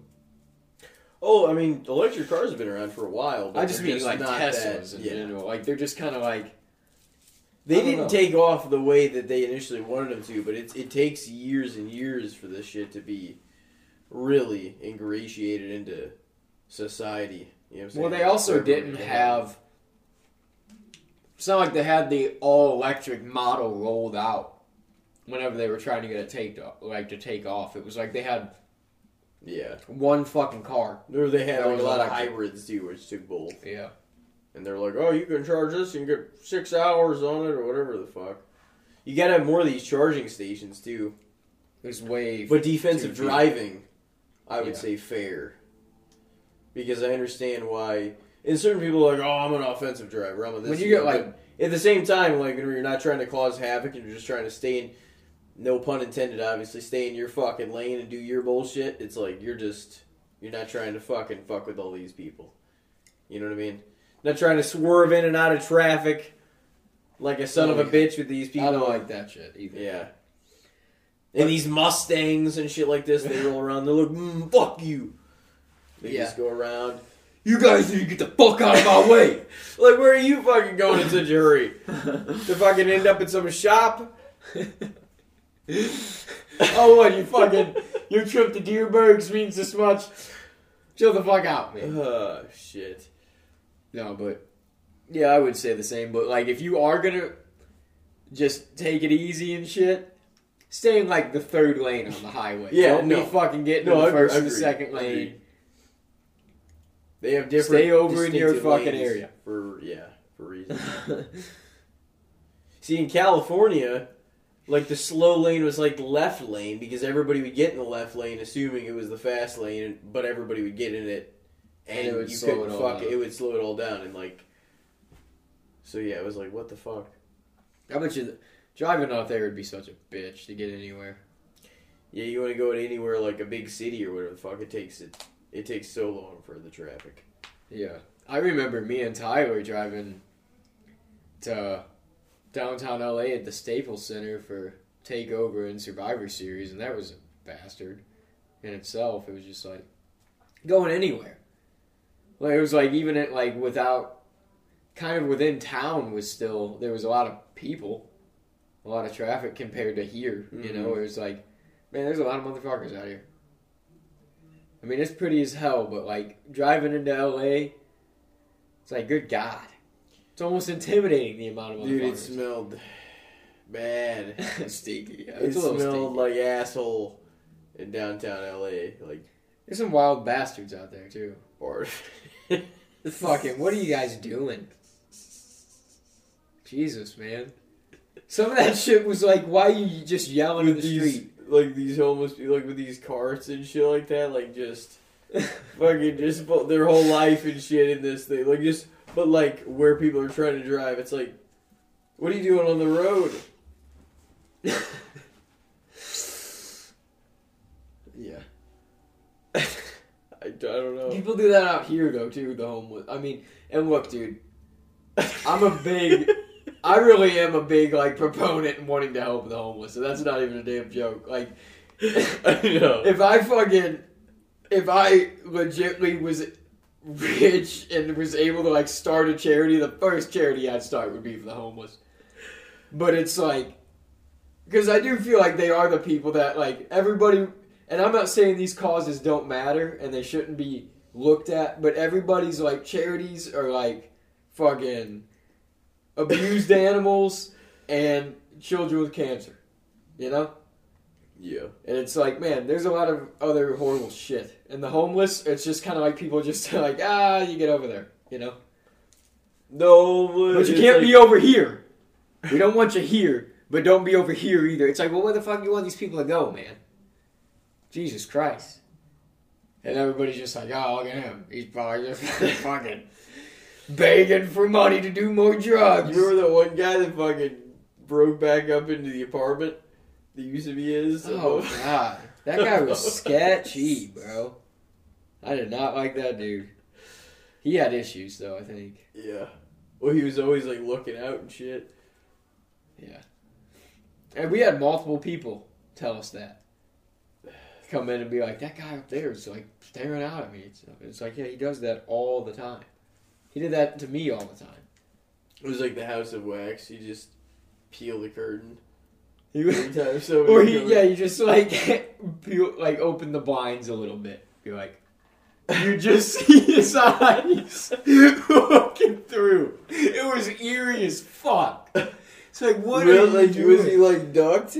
No, he wasn't. It was like standing height. Oh. But it would be like he would either open the blinds and you see his whole body there, or he would just pull the blinds down a little bit. You just see his eyes looking. It's like what?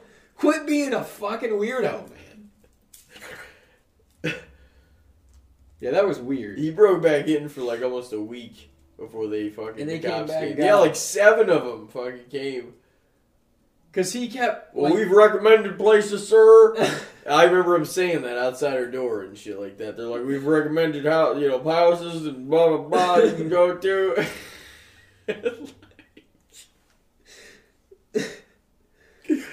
but like, I mean, I don't know what happened to him. I mean, he didn't come back because somebody else moved well, yeah. in. I'm glad he didn't come back. No, I'm glad too. Like that would have been a pain in the ass. Just I'm gonna keep coming not- back. I think yeah, he should have a place to stay, but just not when he's being a fucking weirdo above me. Okay? Too close. I'm watching horror movies and shit down here and I'm thinking about this dude up there. Oh my. And then we had those kids above us for a while too. Yeah, that was a pain in the ass. Sound like they were dropping bowling balls on the fucking That was ceiling and fucking shit. ridiculous. Man. fucking kids. Kids in apartments, no way. No. Especially on top four. Put them on the bottom four. That should be a thing. If you have kids and you want to live in an apartment, it should have to be bottom four, because they're gonna be obnoxious bastards. they're gonna be Jumping around everywhere. running throughout the house, dude. I did it throughout my whole childhood. I can't. It's not like I'm like talking shit on it, but it's like they're gonna do it. Yeah. Defensive driving, though. You said fair. Mm-hmm. What did you have for me? Oh shit. Fuck. Okay. No. How about we just do dive into this other one before? so I'm like, I'm gonna have to anyway. Okay. How about this? And not. This isn't to be confused with, you know, vegetarianism, fucking vegan, being vegan, you know, whatever. But like, anti-meat eating culture. I mean, people. Oh fuck that! You can't eat it. You shouldn't eat it. I don't eat it, so you shouldn't eat it. Kind of shit. Like the fuck. You like. You know. It's it kind of goes back like whenever Evan was on, he was talking about he's like, there's not really such thing as a superfood, but if there was, it would be meat. All the things it provides, the protein, the fucking like sources of, you know, nutrition and everything else. Yeah. It fucking it's like. I mean, I'm not saying there are no supplements like to to fulfill that same thing in place of meat necessarily, but like that's just part of us, man. Like that's fucking part of human beings for a long ass time now. And it's just part of our DNA, like especially like you know, you fucking you eat meat. but yeah, I mean honestly the question more relates to like that kind of culture. Like the people that are like, No, it's everybody should fucking give it up and shit like that. Kind of thing.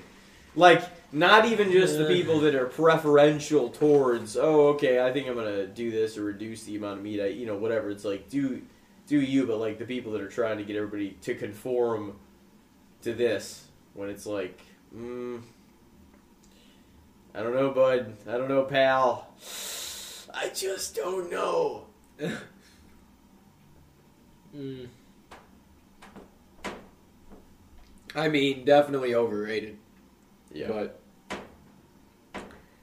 it, I mean, yeah, because everybody can eat however they want to eat. And I get the whole, oh, you know, we're gonna, there's not enough meat to support the, as many people that are fucking being born and all this shit, and we can't. And they're like, They genetic- keep having they're people. genetically modifying the fuck out of the meat and like all this stuff. So I get like that argument for it if that's the way you're going with it, and also the whole cows emitting methane gas, and the more cows we have, the more they hurt the ozone layer. Everything hurts the ozone layer. Just because cows fart methane doesn't mean cows are gonna fucking destroy the ozone. You know, hmm like one. Yeah, they're one of sixty-four thousand fucking factors. You know, it's like, but I don't really think I don't like anybody being overly pushy about any of their views. You know, regardless of what it really is. Yeah. To be like, no, well, you don't feel this way. Well, I don't know what the fuck to tell you. You're wrong. You don't fucking, you don't know how to live. I'm never talking to you again. If you're gonna fucking eat that burger, you're not my dad. That's fucked. but yeah, it's I, I would definitely say overrated for that though. Yeah. It just being overly opinionated is just the worst, man. You everybody should have their moral values and their opinions and the way they think and feel and Mhm. you you should have that and that's your own code and you can try to preach that towards others that are looking for a way or whatever or need help or ask for advice or or your kid or your fucking cousin or your nephew or whatever the hell but like just random strangers across the internet and across the world and just to shove things down your family's throat and shit like that is like dude this makes people want to do the thing that you want them to do less. Now people want to listen. At least me, I'm like, once I'm annoyed by your shit with being like, everybody's got to listen to me. It's like now the last thing I want to do is listen to you. so it's just, yeah. Certainly overrated. Like, I think that about, don't you think that about celebrities and shit, though? Like, if you like a celebrity, and I I don't care if it's Republican or Democrat really either, but when a celebrity comes out and like takes a side in politics, you know, Mm. and they're like, I think this is some bullshit. I can't wait till the next election. We're gonna change things. And it's like, why? What are you doing? You're fucking one of the biggest pop stars in the world, one of the biggest rock stars or country stars or whatever the fuck you are. It's like, why are you dividing half your audience right now? You know? All you do by being overly opinionated is get half the people or more to start to not like you.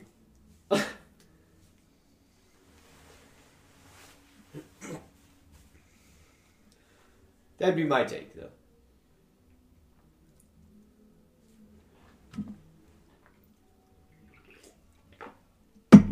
Being overly opinionated.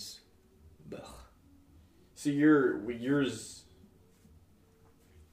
or well, no, I mean The anti-meat Yeah, I was gonna thing. say, okay. Yeah, it's definitely overrated because it just falls into that being like kind of show. Because I feel like anybody that's anti-meat, they're not just vegan or vegetarian or like, oh, you know, this is cleaner or healthier for me, so this is what I'm gonna do. You know, Mhm. they're kind of like We're talking they're like more trying to influence you. shit. Yeah, yeah. Like It's not because it's no like more meat. if you personally more meat. want to eat that way, that's like that's your prerogative. Like Yeah. that's your thing. Or like if you want to eat all meat, that's your prerogative. Yeah. If you want to eat, you know what I'm saying, like whatever you want to do.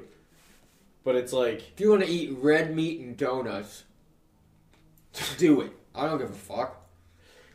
What's it gonna bother? What's it gonna bother me if you eat just like no, a five pound bag of Tootsie Rolls in a day? I don't fucking care. no, no, exactly. So yeah. Hundred percent overrated as fuck. You gotta have meat. It's gotta be on the fucking table. It's Oh, gotta it's be good. an option. It definitely enhances dinner and Yeah. lunch. Well, it's it's like usually the main fucking thing. Like whatever Yeah. it is, is like it's part of the main shit. Maybe you have some noodles in there with it, but it's like it's always like the the main course. It's like Aaron said on the last episode. I think it might have been the episode we might have just been talking when he was like, you know, my mom made dinner one time and it was just a salad. Now I was pissed off because you would be, you know. Yeah, You want a little something more. Like a pasta sometimes doesn't. The pasta by itself doesn't really feel like dinner, but with a, if a pasta has some meat in there and Oh, some yeah. some veggies, it's dinner. You know. yeah. It feels complete.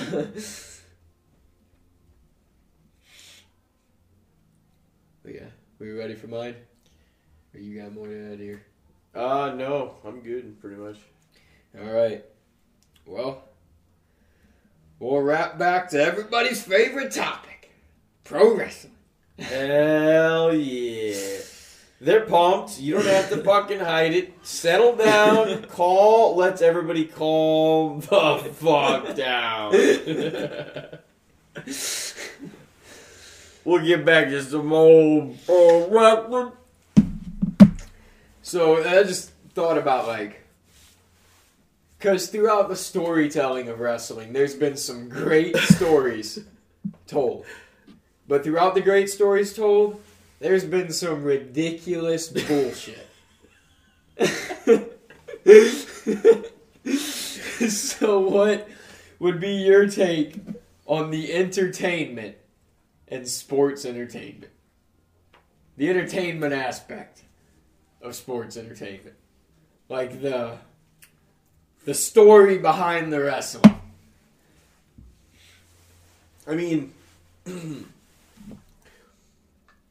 the story was like used to support why you'd want to see the match. You know what I mean? Like, it used to.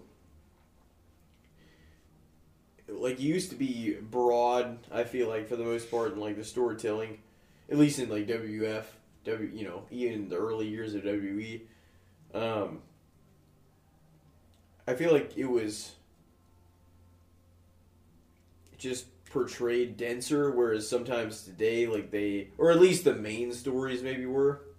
And I guess there's an argument to be made that nowadays they still make the main stories um, better told than everything else, and or at least those talents are more capable of telling a better better story overall. But I think uh, I don't know somewhere in there, and maybe because the age of the internet and everything changed, and like the way characters were designed, the way you know what I mean, like a lot of stuff with wrestling changed. Yeah. Um, Yeah, no, I, I it is kind of just like, oh, I mean, the story, the build is great sometimes. Mhm. Depending It can be, it- it's just- how it's done and who it's with. But yeah, sometimes it does just feel like, okay, this person's gonna get paired up with this person next. Yeah, It like- can feel like that sometimes. Or there are two people like without a character that are all right. They're to be assigned. It's like, well, why should I care about this? Like, you got to pull me some. You you got to colorize this to pull me in, and to be intrigued in what the fuck you know, to, a reason to fucking tune in. Yeah, I mean, but I, I just was thinking about like because I was listening to JR's podcast. Uh, I think it was today, and they were talking about that like storyline, probably one of the more ridiculous storylines of all time in wrestling. But with Kane and Triple H, and like 02, when Triple H was like, "You uh, you killed my girlfriend ten years ago or whatever. Do you remember that shit? His girlfriend like Vicky or whatever. And it was freaking uh they said then later on the story got even weirder where Kane came out and he was like which this shit doesn't make any sense how Kane would turn to this from what Kane was anyways. But he's like, "Oh, that's that's not what happened at all. We were good friends. We were at a party and she had been drinking and she wanted to go home.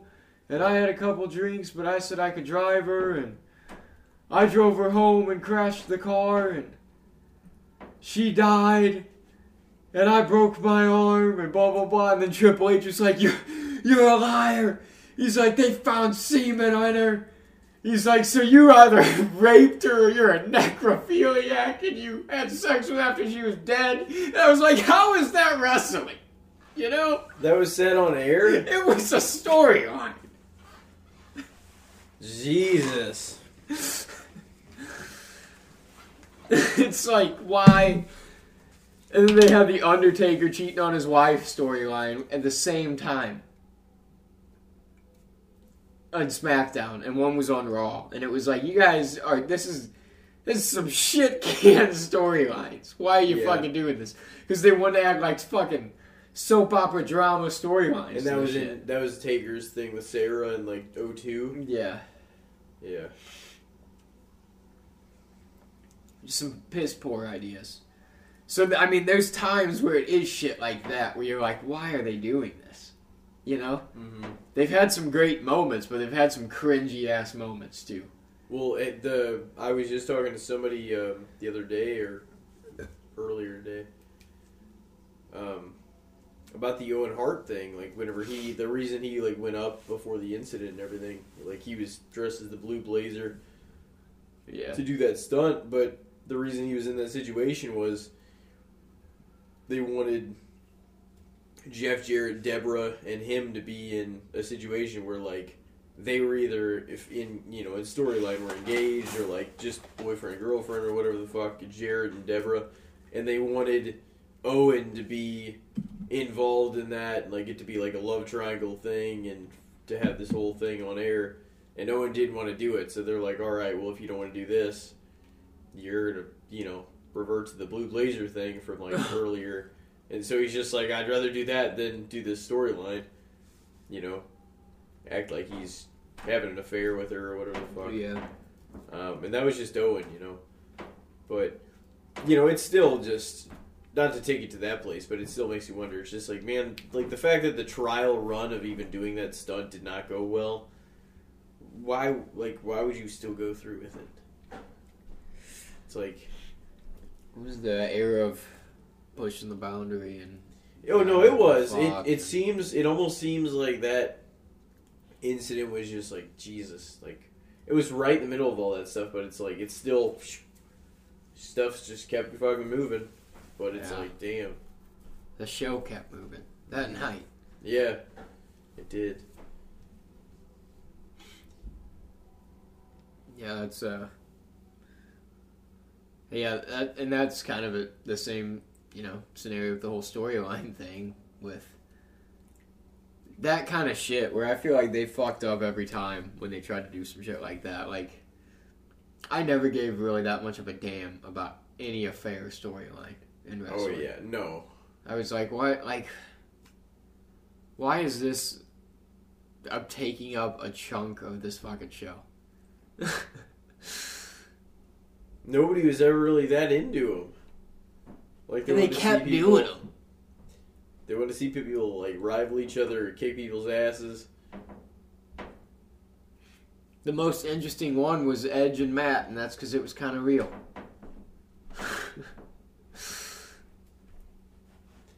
Yeah, they they fucking gave each other some real haymakers and fists, man, in that match.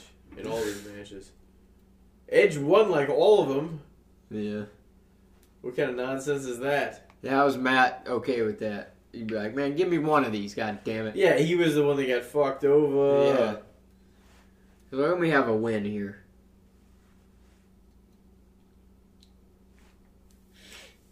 But yeah, I would. So the entertainment, Yeah, just like the entertainment aspect of it. Like, I would say that's more or less the storyline aspect of the wrestling, you know? It being sports entertainment, the sports aspect is the wrestling. And the entertainment aspect would be the, the story. And I mean, it's a big part. And I'm not saying that I could do the best every time either, but man, there's been some just terrible decisions at times where you're mm-hmm. like, why Well, is Mae Young like- giving birth to a hand right now? it seems like they have they put their stock into like the few maybe couple like really good storylines that are going on. And then it seems like they just kind of plug and play other people. They're like, oh, I don't know what to do with them, so we'll just put them in this.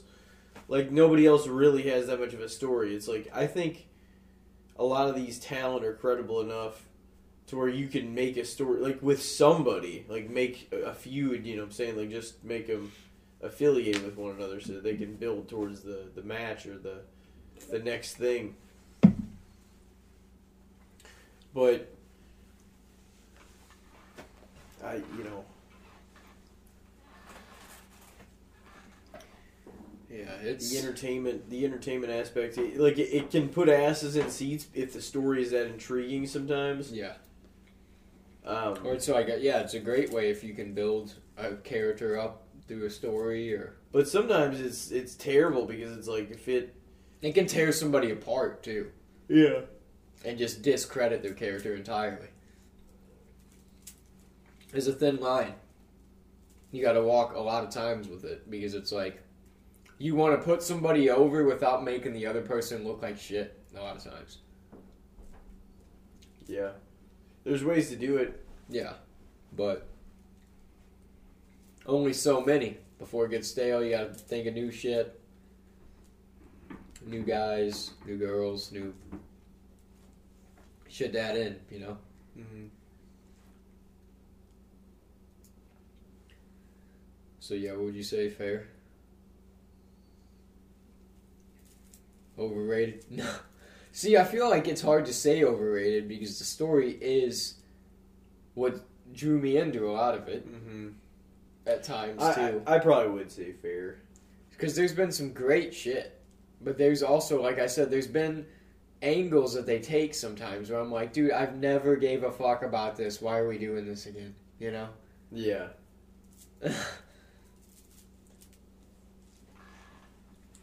It's kind of funny that as a fan, you just keep coming back even when you're like, God damn it. Oh yeah. If they do this, I'm fucking done. You're like, No, you're not. you're like 45% of this show is ass. Well, the other 55%, pretty damn good. People tune in, man. They're suckers. They'll still feed in. It is true though, like within a wrestling show, I very, very rarely am a fan of an entire wrestling show. There's usually some matches in it where I'm like, that was an absolute fucking banger.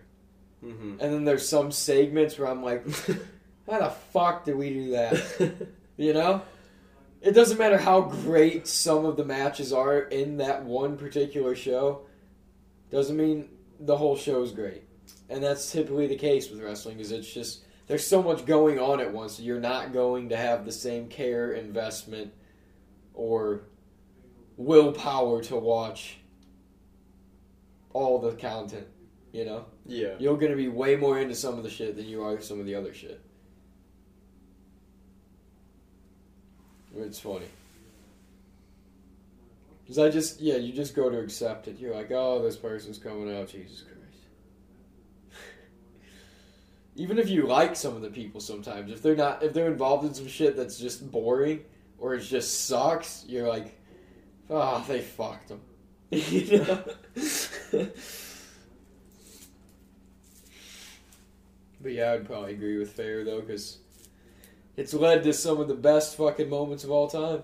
hmm It does. It does have to get you enticed to wanting to see the play out in the ring. You know what I mean?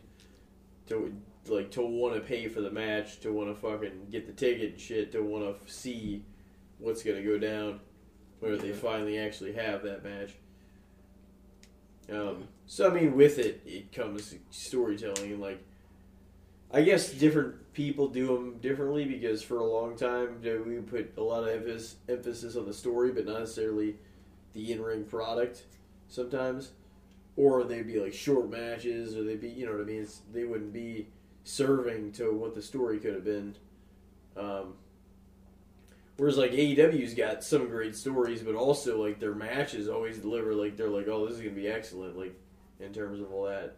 Yeah. And uh, I mean, I guess it depends what your emphasis is. Vince and WWE, they always wanted to like brand everything their own, so like that's why they're called WWE superstars instead of wrestlers or pro wrestlers. And they always brand. They're like, "Oh, you're gonna drop this name. You're gonna be this," because they want to brand everybody their Yeah. their guy. So, I mean, People have just accepted it at this point, though. They're like, whatever. yeah. Because there's such a big market. If you can get over there, you're like mega. You're making the big bucks. You're big all over the world. Yeah. if you're if you're big there, if you make it there, it's like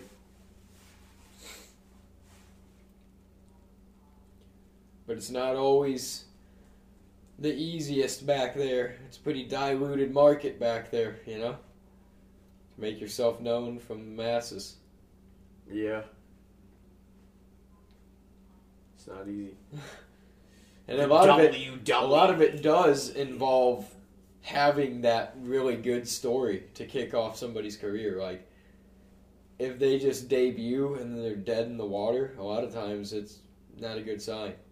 No, Like if they're able to jump into an enticing and interesting story with somebody that you already kind of care about pretty quickly, that's the way a lot of people get over quickly, you know? Is they're in a story that people care about Mhm. with somebody that's already established.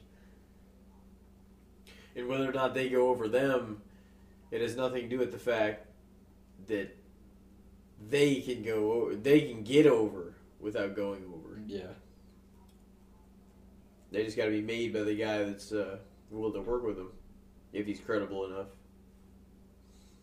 Yeah, because if it's like two, like a guy that just debuted and then somebody that hasn't been seen in fucking months, it's like nobody cares about this, you know?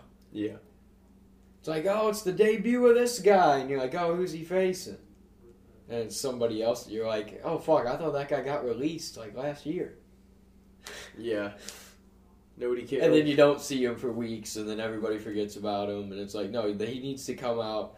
He needs to do John Cena and come out on a big, big name person and like challenge them to start, or like have have them attack somebody that's already established or something. You know, if they're a heel. There's like ways to do it if you want a person like debuting from NXT or whatever the hell to make a statement like immediately. If they're a heel, they just gotta attack one of the faces during a match. yeah, If they're a face, they gotta come out and challenge some somebody. And then people are like, oh fuck, what's this guy all about? That's what people like Chris Jericho and shit were always good for. They would do stuff like that. They'd work with like the new guy coming up. It's like I challenge you at Backlash or whatever. And then it's like, oh, if they got a match with Chris Jericho, now I'm interested.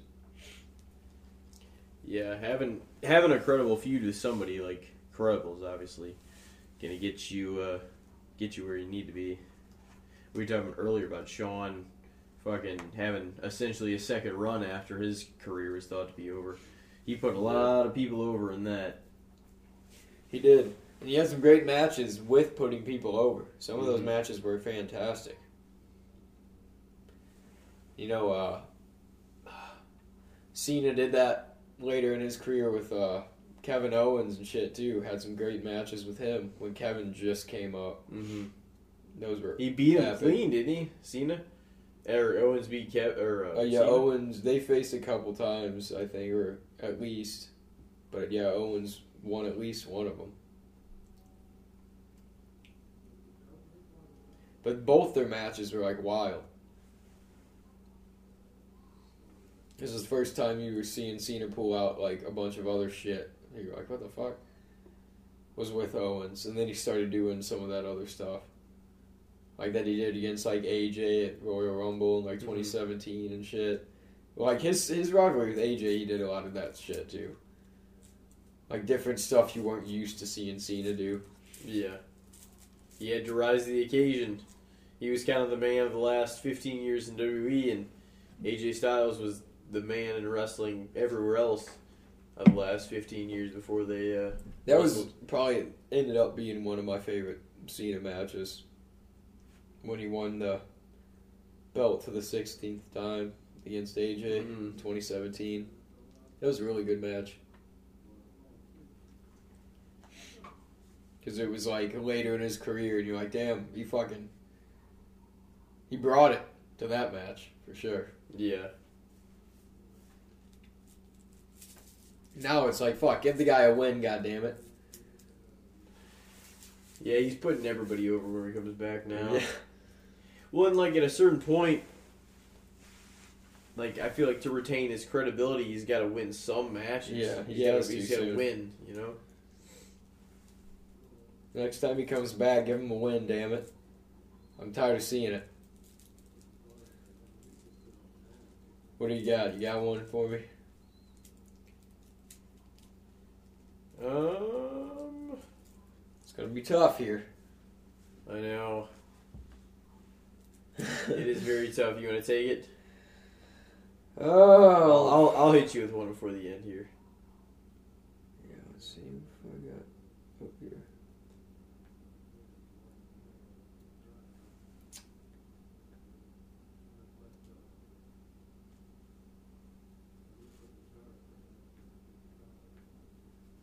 Uh, what? So this is just kind of like a phrase, I guess, but like, what do you think of the phrase like? freaking uh what goes around comes around.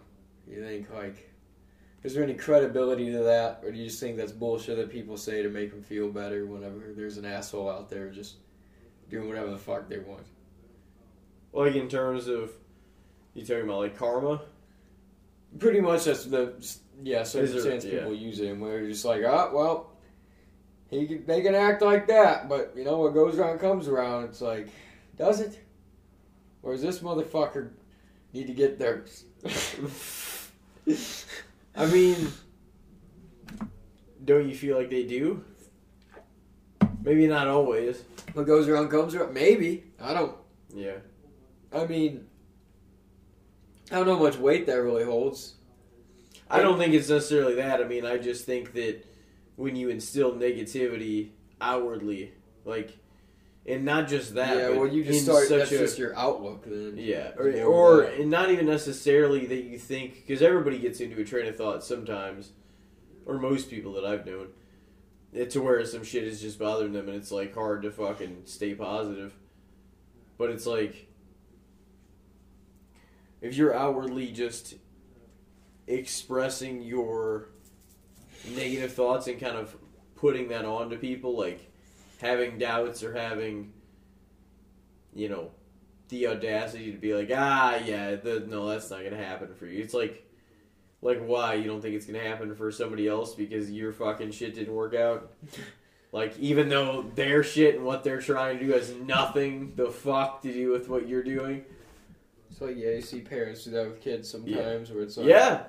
No, oh, they're no, that ain't gonna happen. And I'm not saying they're all, and I'm not saying anybody. Like I'm not saying anything specifically. You see it all the time, and like people are like, "Oh no, how parents, hard that is. parents aren't going to be jealous." The fuck they aren't, man. Like I've seen this again and again. Like it's the same thing as the. And I'm not saying anybody specifically. I'm just saying this is the way it is sometimes. You see parents being like, "Oh, this is my kid. He's the best fucking baseball player on the team," and shit like that. It's just like, but it's not that he's great. It's I'm his dad, and I fucking, you know, like they want the fucking credit for being. Oh, I man, I taught him. I did this and that. It's like, man, really, like Yeah. it's it's not even about him, and he's the one that's playing at this point. It's like, what the fuck are you talking like about? man, back back when I was in high school in '95. Nobody gives a fuck. yeah, it's obnoxious. Well, that that kind of shit, I'm like, they get like it's it's strange. Yeah. People try to stay hip, try to adapt the personality of today's kids and shit like that, or today's teens, twenties, you know, whatever. Yeah, I think it's. It's like- I, I oh, mean, it's partially with parents though that do that kind of stuff, and that there is some that get jealous. But I also think it's just parents being protective and wanting their kids to have like stable lives a lot of times. Mm-hmm. So when kids are wanting to take big chances and be like, I want to be a fucking rock star, I want to be an actor, I want to, you know, I want to be a painter, I want to fucking start my own website and sell my fucking art. And they're like, well, you know, that's hard to do that. I don't know if you're going to be able to do that. So I'd get a job at the post office. You know? And it's kind of like, it feels like they demean your dreams. Yeah. But in a way, they are. But not even saying not always, because I'm sure there's circumstances where people definitely do demean them on purpose because they're jealous or they don't want that because they didn't get to do that and their dreams got fucking crushed because they had you or whatever. But it's like, I think a lot of times parents are just like, that ain't a surefire thing, and then they just see the worst possible scenario. They're like, he's gonna end up on a fucking living in a box in an alleyway smoking crack, you know? The worst, the worst expectation. if he goes and tries to sell his art online, he's not gonna fucking never make it. He's.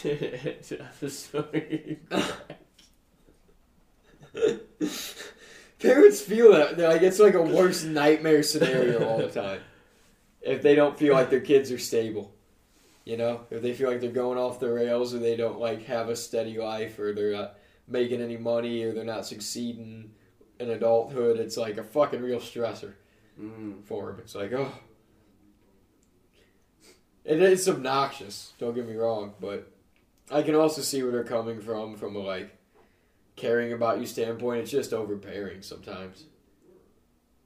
where you're like, you're just, I don't know. Being being a parent would be fucking like we talked about earlier. Just it would not be my fucking forte. Yeah, you're responsible, man, for a whole. I mean, it could human. be. I could be all right at it. I I feel like I'm a big critic of myself when it comes to it, but I also just don't feel. There's a lot of things that involve that. I give parents a lot of credit though. They take a lot of shit, so. I mean, they had them, you know. Yeah. But I mean, some of them don't complain about it. But some, I mean, that's what I mean. Some just eat it and take it and fucking raise their kids. And there's good parents out there.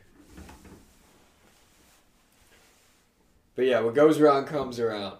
You think what goes around comes around? I mean, I think in like um, generally in like a karma sense, like most of the time. I mean, it might not pay. Here's the thing. It doesn't always mean that whenever like you know I've said before, like everything gets returned, like or that's actually what fucking. I was gonna say it might have been something The Walking Dead too. But no, it's kind of true because like for every, it's kind of the same thing as saying for every action there's a reaction. Like there's something that comes back. You know what I mean? Um, what goes around comes around. So I mean, like whenever you do something good or something bad, like it may not pay you back or give you the return. Like it may not be necessarily equatable. It might be like a, you know what I'm saying? It might present itself in some other completely different limelight down the road. But that's fucking where it comes back. Like you really never know when these things hit. That's why like regardless of what happens, like we have to try to be the best we can every day, like a little better than fucking the day before that because it's you know, Yeah. it's fucking that's that's all we really can do. It's there's not a damn thing you could do about any of the shit that's happened. It's just uh Yeah, it's. I I would sort of agree with that with the whole aspect thing. Like I don't like You know were saying earlier, like if you see things negatively, or you just walk around like ah fuck this, yeah. you're just generally going to have more negative shit happen because that's what you're Oh yeah, for. that's what you're attracting too. Yeah. And same with positivity and you know, uh like Joey Diaz had said in a podcast uh, before too, he's like Whenever I didn't carry around a gun, I never saw people with guns. He's like, when I started carrying a gun on me all the time, I was meeting a lot of people with guns. That's just like it's what you surround yourself with is what ends up happening. You know, like if you mm-hmm. walk around in fear, then that shit'll fucking you'll see more things to make you fearful. Like it's just that kind Or of stuff something happens. could happen to you, like you put Yeah. yourself incidentally in harm's You just- way. That's what I mean. There's just a lot of that aspect of things is true. Like I guess if you like the dude in fucking what was it? Uh, Friday Night Lights. Or was it Remember the Titans? Or I think it was Friday Night Lights. Yeah. Where he's like Boobie. that dude. He's like, I'm the motherfucking man. I don't need to goddamn practice. I can kill this shit. I'll fucking show those recruiters on Friday and all this stuff. And then he fucking snaps his ankle and shit. He It's like, didn't work out or whatever. yeah, either, he's he? like, but we don't need practice. All that stuff. It's like, man, now look at you. You know, yeah. that was that's kind of that scenario though, where it's like what goes around comes around because he fucking thought he was untouchable, and then he fucking suffered a potentially fucking career jeopardizing injury at the worst possible time. So it's like. It plays out that way Mhm. sometimes, but I don't know. I also just think that's a mindset thing. What you see is what you get, kind of, you know? Yeah. But I, I do think doing good things is going to have. I'm not saying that you should do it for that reason, or necessarily, I'm not saying that at all. But I do think whenever you instill good things out, like paying it forward kind of shit, oh, I'm to get, like, you're to do the courteous thing, or you're to, you know, surprise people with, like, a dinner or this or that, or, like, you're to have, that, you know, you're to pay, you're to, you know, just do stuff like, just be giving. Just be a, you know I'm saying, a more giving. Like, I feel like those things will come back to you. And You shouldn't do it for those reasons. You should do it because that's what you want to do for people. You know what I mean? Yeah. And in that sense, I think that you'll be rewarded with opportunities and be rewarded with just good karma coming your way because as long as you had those intentions, you know, in a good limelight, you Yeah. know.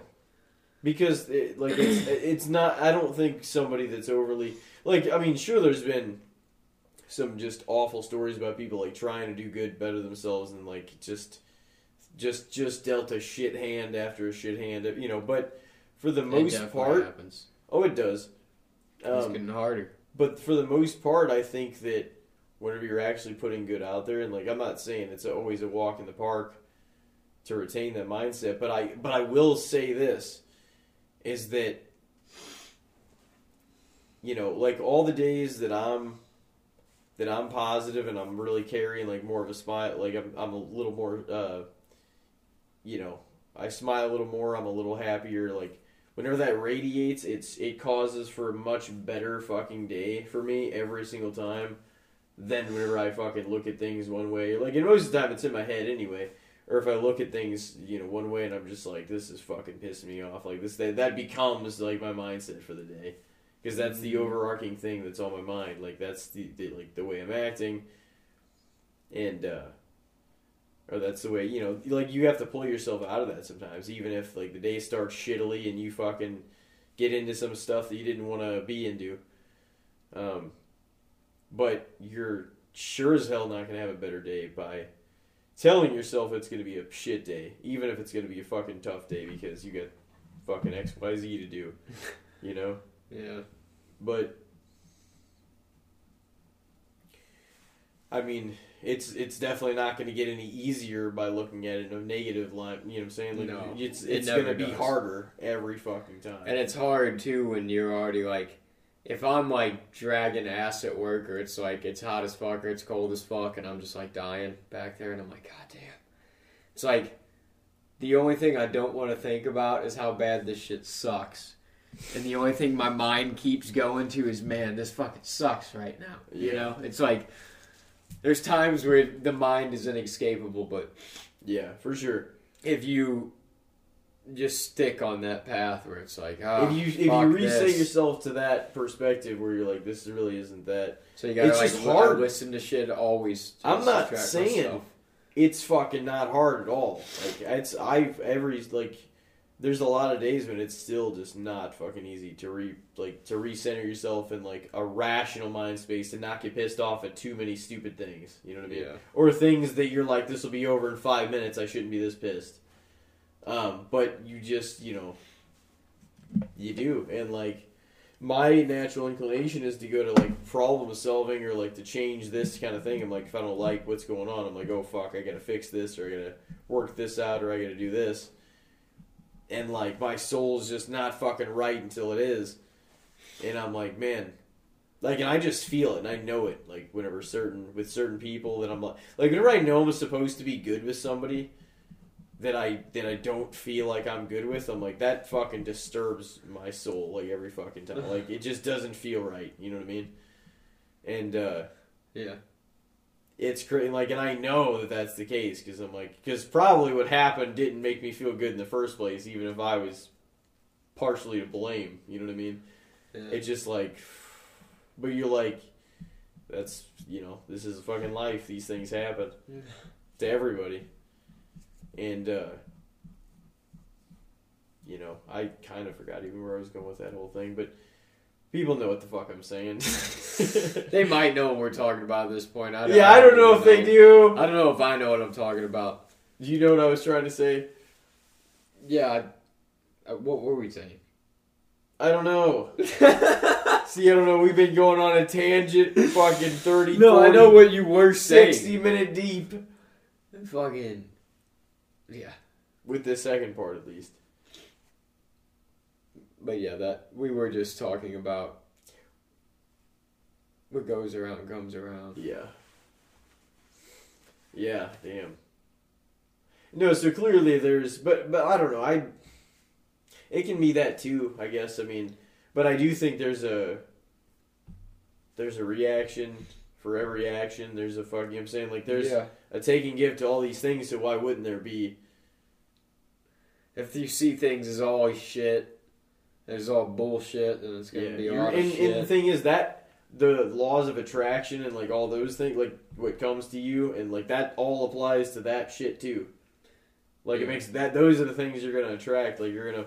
It's like why do people like that are oh constantly oh, and you fucking know, you know oh fucking of course this happens to me on Snapchat and shit like that.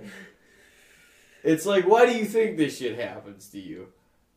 And that's not saying that you're not still gonna run into dickheads. No, no, no. stuff, Well, no, like- no. It, no, I'm not saying like you're not you're still not gonna have bad days either. But it's like if you have a have a clear fucking mindset about like, okay, you're not gonna fucking accept this. Like this isn't it. The victim mentality is never going to get you there. Yeah. It's just not Yeah. going to. Yeah, you can't go, especially as an adult. There's just no No. time or space or room for being like, well, what? Of course, it would happen to me. It's gonna be me that this bullshit. But and I mean, you can do that for a Well, moment. like, you can do that for yeah, a moment to way. yourself to be like, God damn it, it's always me. But then you got to move on. You know, Yeah. yeah. you can't sit in it. You can air it out. Well, that's the problem. And, To and yourself. certain, certain people are, are more comfortable sitting in it than actually doing anything about it. Sitting in there, wallowing in their misery. It's like, it's like, man, fucking don't pull me down with you. Like that's some nonsense. And I mean, it took me a while to realize that too, because I was a fucking miserable human being. I feel like for a period in my life, whenever I was young and angsty and leaving high school and didn't know what the fuck I wanted to do with my life, and life was coming at me quick, and I just got fucking depressed and angry at the world for a while. I was just like, man, this is all fucking sucks. and I mean, it's hard to be around someone like that, you know? And it took me a while to really realize that, to be like, nobody enjoys this. you don't enjoy this, even. You're just fucking. You gotta let people know that you think this is some bullshit all the time. yeah, it, it's not. It's pointless because it does kind of. And like I said, like I go around like at work, even if I'm not like if I'm feeling tired or beat down or whatever I'm feeling, you know, if I hop off to toss scan, somebody's outside at a house, you know, I'll always hey smile, wave, hey, how you doing? Try to be like at least friendly to the strangers in my everyday life. You know what I mean? Mm-hmm. around me. I'll try to carry around a face of fucking anger. Which I mean, you'll still run into people like that. Like, there's times where I'll smile and wave at people, and they'll just give me a fucking stone cold stare, and I'm just like, you almost get hurt by them. You're like, man, fuck you. I should have never waved. I take it back. Oh give me the wave back.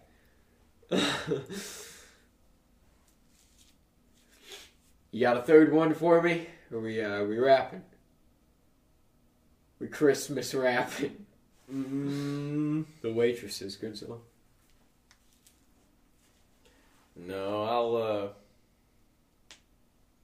I'll so- I'll throw something out there. Alright. oh shit. Gotta get readjusted here.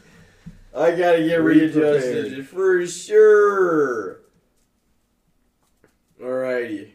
How about this? We'll just keep it simple for this last little one here. What do you think of pineapple? Artificial or the actual Fucking fruit? real pineapple. I like it. And it's definitely good in like the summer. I will say though, the weird have you ever noticed pineapple's got that weird like it feels The like strings? it feels like yeah, it feels like it should just be juicy. But there's strings in the juice. You're like, come on, why does this gotta be here?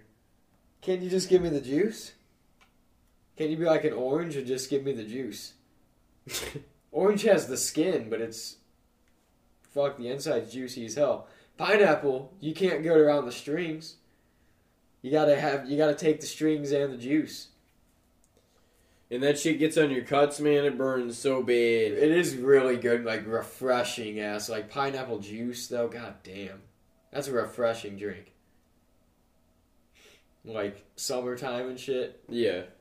You have like a fruit medley drink with some pineapple juice in there and some cranberry juice and like a few fruit juices. I would love a fruit medley right now. It's a really good mixed drink to have switching gears, but back to the tequila. Tequila Sunrise. You've had those, haven't you? Those are. I think so. Yeah. Those are flame. Did Haven't had one. them once? Yeah, a few times, several times, really. Fucking. uh We made those like blueberry drinks and some other shit. We made a few different things in the Yeah. apartment. Yeah, there was some okay shit. Yeah. times. I have had like drinks before where I've been like, wow, that was fire. And I've had drinks where I was like, I don't think I ever want one of those again. you know? Dude, Tyler, I'll never forget. He got these like Bud Light Nexts when he was in town. And he was like, he cracked open the first one and gave me one.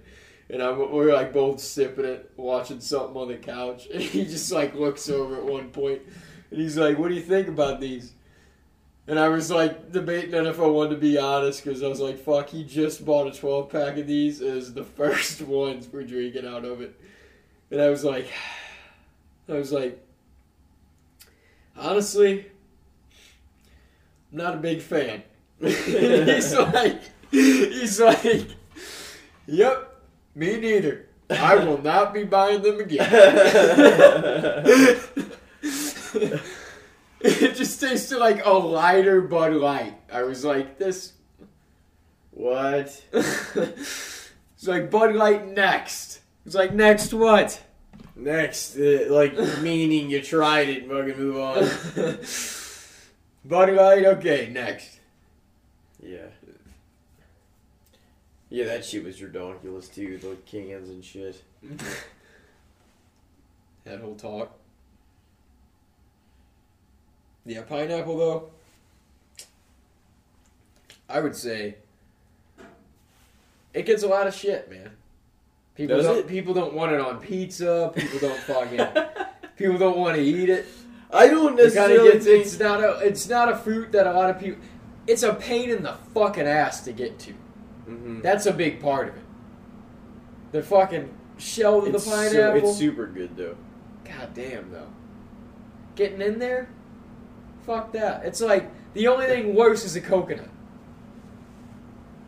Getting into a coconut is fucking god awful. Coconut. Me and Chris Partlow bought one of those at the store one time. We chucked that thing hard at the ground and it didn't break. Like at a concrete floor. It's like, how are you supposed to get in these things?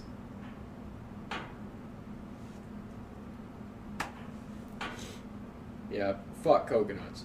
Pineapple over coconut all day. Pineapple over. Oh yeah, no for sure. Coconut, like it's always disappointing whenever like uh, the blue flavor of something's like coconut. It's like how does that represent coconut? It's just like isn't it white? Yeah, I don't like that. It's like what do you mean? I do, I do like coconut like candy though. Mm-hmm. Excuse me, like almond joys, they're good. That's like the best thing a coconut is in is almond joys. And if you're a mounds person, you might as well be eating a turd. Get yourself an almond joy. At least there's a nut in there. You can have some nutty turds.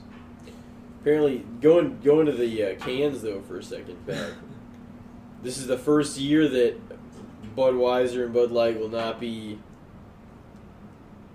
there. They were asked not to come Come to where? to the Oktoberfest. Where? Fucking In Germany? held in yeah of the Swiss Alps, the Bavarian side. Oh, that the Bavarian side. That sounds dope. Bavarian Bavarian beer's sick. Well, it said it's only the controversial brands we've asked not to come. Budweiser and Bud Light. They don't really represent the B- Bavarian brewing anyway, regardless of what the name suggests. Well, So I mean, honestly, that's you know. fuck them Bavar- Bavarians. We don't need them bastards. St. Louis, baby. Well, you know, they just said those two, but Yeah, they're still they're fucking. That's the staples of Anheuser Busch. Goddamn it! You taking a cut at our core profits? we'll fucking slice your nuts. I don't think that's gonna stop that many people from fucking doing it. All these fucking Swiss people and these Germans ain't gonna buy our shit now. You don't want us there, well, we don't want you here. I'm just kidding. We love our Germans, damn it. they make up some fucking percents, man. Yeah. Pineapple, though, I'm gonna say it's a little underrated. People give it shit. I It's mean, little underrated. the pizza thing, like, it's good on pizza. Ham I and s- pineapple I on stand by- is good. I stand by it's never my first choice for pizza. Just pineapple on a pizza, a little weird. But if you, it's like ham and pineapple on a thin crust, it's good. Yeah, that is good. That's that's that's a about the perfect combination I like you can have with the pineapple. Yeah. It's like it's a you know Yeah, I'd say probably that is probably the best. but But I mean, yeah, like I said, pineapple juice. it's not my first being pineapple juice in a fruit juice drink. Like, just that it just makes me taste summer. You know what I mean? It's Mhm. that kind of. It's definitely a summer fruit vibe. It's super good. Watermelon, super good. Artificial watermelon, not so good. yeah, it doesn't really taste like watermelon a lot of No. times. It's just kind of like a candy, candy watermelon. They watermelon. try to taste. sour the shit out of your mouth with everything. it's like watermelon's not sour. No. And that's what they try to do. It's kind of weird. They like inject It's always sour watermelon. It's like, well, I mean, the Warheads drink is good, but that's because Warheads is meant to be sour anyways. But like, just every watermelon flavor being kind of sour, it's like, it makes sense with green apple because it's kind of sour. hmm But watermelon's like fucking juicy and sweet. People eat it with sugar. Yeah, which is kind of crazy to me. It's like it's already sweet, dude. I mean, I guess I could see it, but It my- sounds like it tastes teeth good. Don't need more sugar. But yeah, no, I it, it like it's got plenty of natural sugar in it. Yeah. Plus, yeah, it would dissolve in that watermelon quick. I'm sure. Dude, you like cutting a watermelon and shit. It's just like just gets fucking juice everywhere. But God, I want some watermelon now. Fuck. It sounds damn good. Some watermelon, some pineapple. So, dude, summer fruits. God damn it! I just want to be chilling on a patio under an umbrella, eating some fucking summer Just- fruits. Strawberries and fucking watermelons and fucking pineapples and bashing a coconut off the concrete, trying to open it. Those things. Go You want the coconut? Those things kill people. Fall out of fucking palm trees from way up high onto people's heads. Kills like six people a year, on average. Can knock you out. Can knock you out, can kill you. Can put you in fucking a coma. Can you imagine just caving your skull in from a coconut? That'd be a horrible way to go. Yeah. Probably be quick, but it'd be fucking. Your body might convulse. And you're like, you kidding me? I'm fucking twitching and dying from a coconut. Pineapples, though, underrated. I agree, sticking by honestly. You, and they don't. There's not a lot of artificial pineapple out there. They're doing like freeze pops, snow cones, shit of that aspect. Mm-hmm. But there's not a lot of like pineapple candy It's not even in the main- pineapple energy drink. If there's like six flavors, it's not one of them usually. no.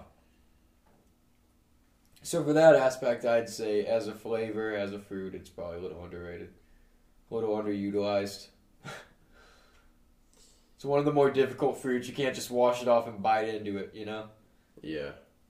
I think artificial watermelon is like overrated and fucking regular watermelon is probably underrated. It's way good. People love watermelon though.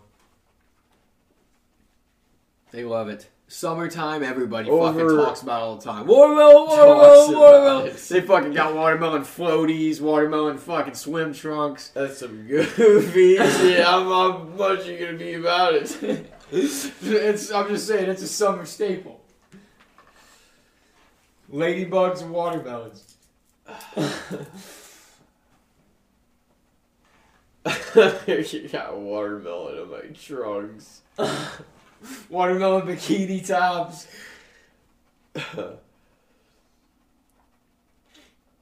Fucking paint a watermelon on their fucking truck bed. on their tailgate. Watermelon Farms.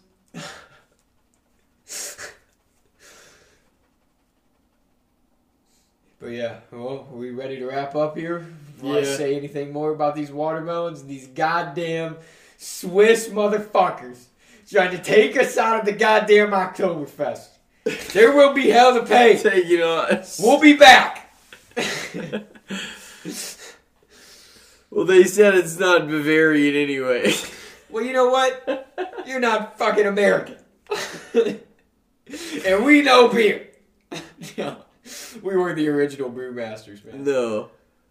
It came Nope. From, came from those Bavarian bastards. oh shit. They make some good shit. Send us some shit, man. I want to try some Bavarian stuff. But dude, if we had a German a German fan out there that could hit us up and send us some German beers, I'd fucking love to try 'em. We'd try them on the podcast. We got some Canadian ones that can send us some shit too. Yeah, Send us some shit. I'd love it. Get in contact with us on social media. Hit us up. We can let you know where to send it. As long as you're not sending us like a bomb in the mail or some shit. We don't want that. Are you um? Fuck. I guess that pretty much covers it. Yeah. It's been episode eighty-four. Another uh, another one in the books here. Yep. Be back in a week with a guest, huh? Yep. Well, ladies and gentlemen, I hope everybody is doing quite well out there.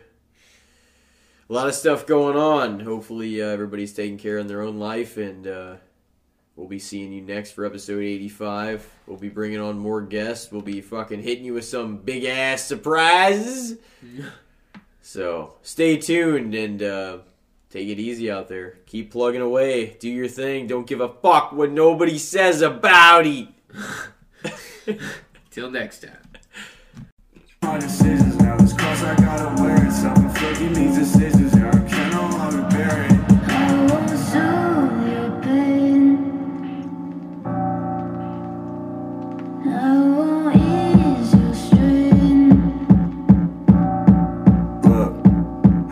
sitting inside of this room Cause every thought I got's negative. I'm sick of not being able to sleep And relying only on a sedative. I'm sick of hearing another voice Telling me what to do in my head again. Psychiatrist said he's imaginary But I know he's real if I said he is. Fighting with myself so I can't hide that I'm competitive. This movie is my life But I still remain uncredited.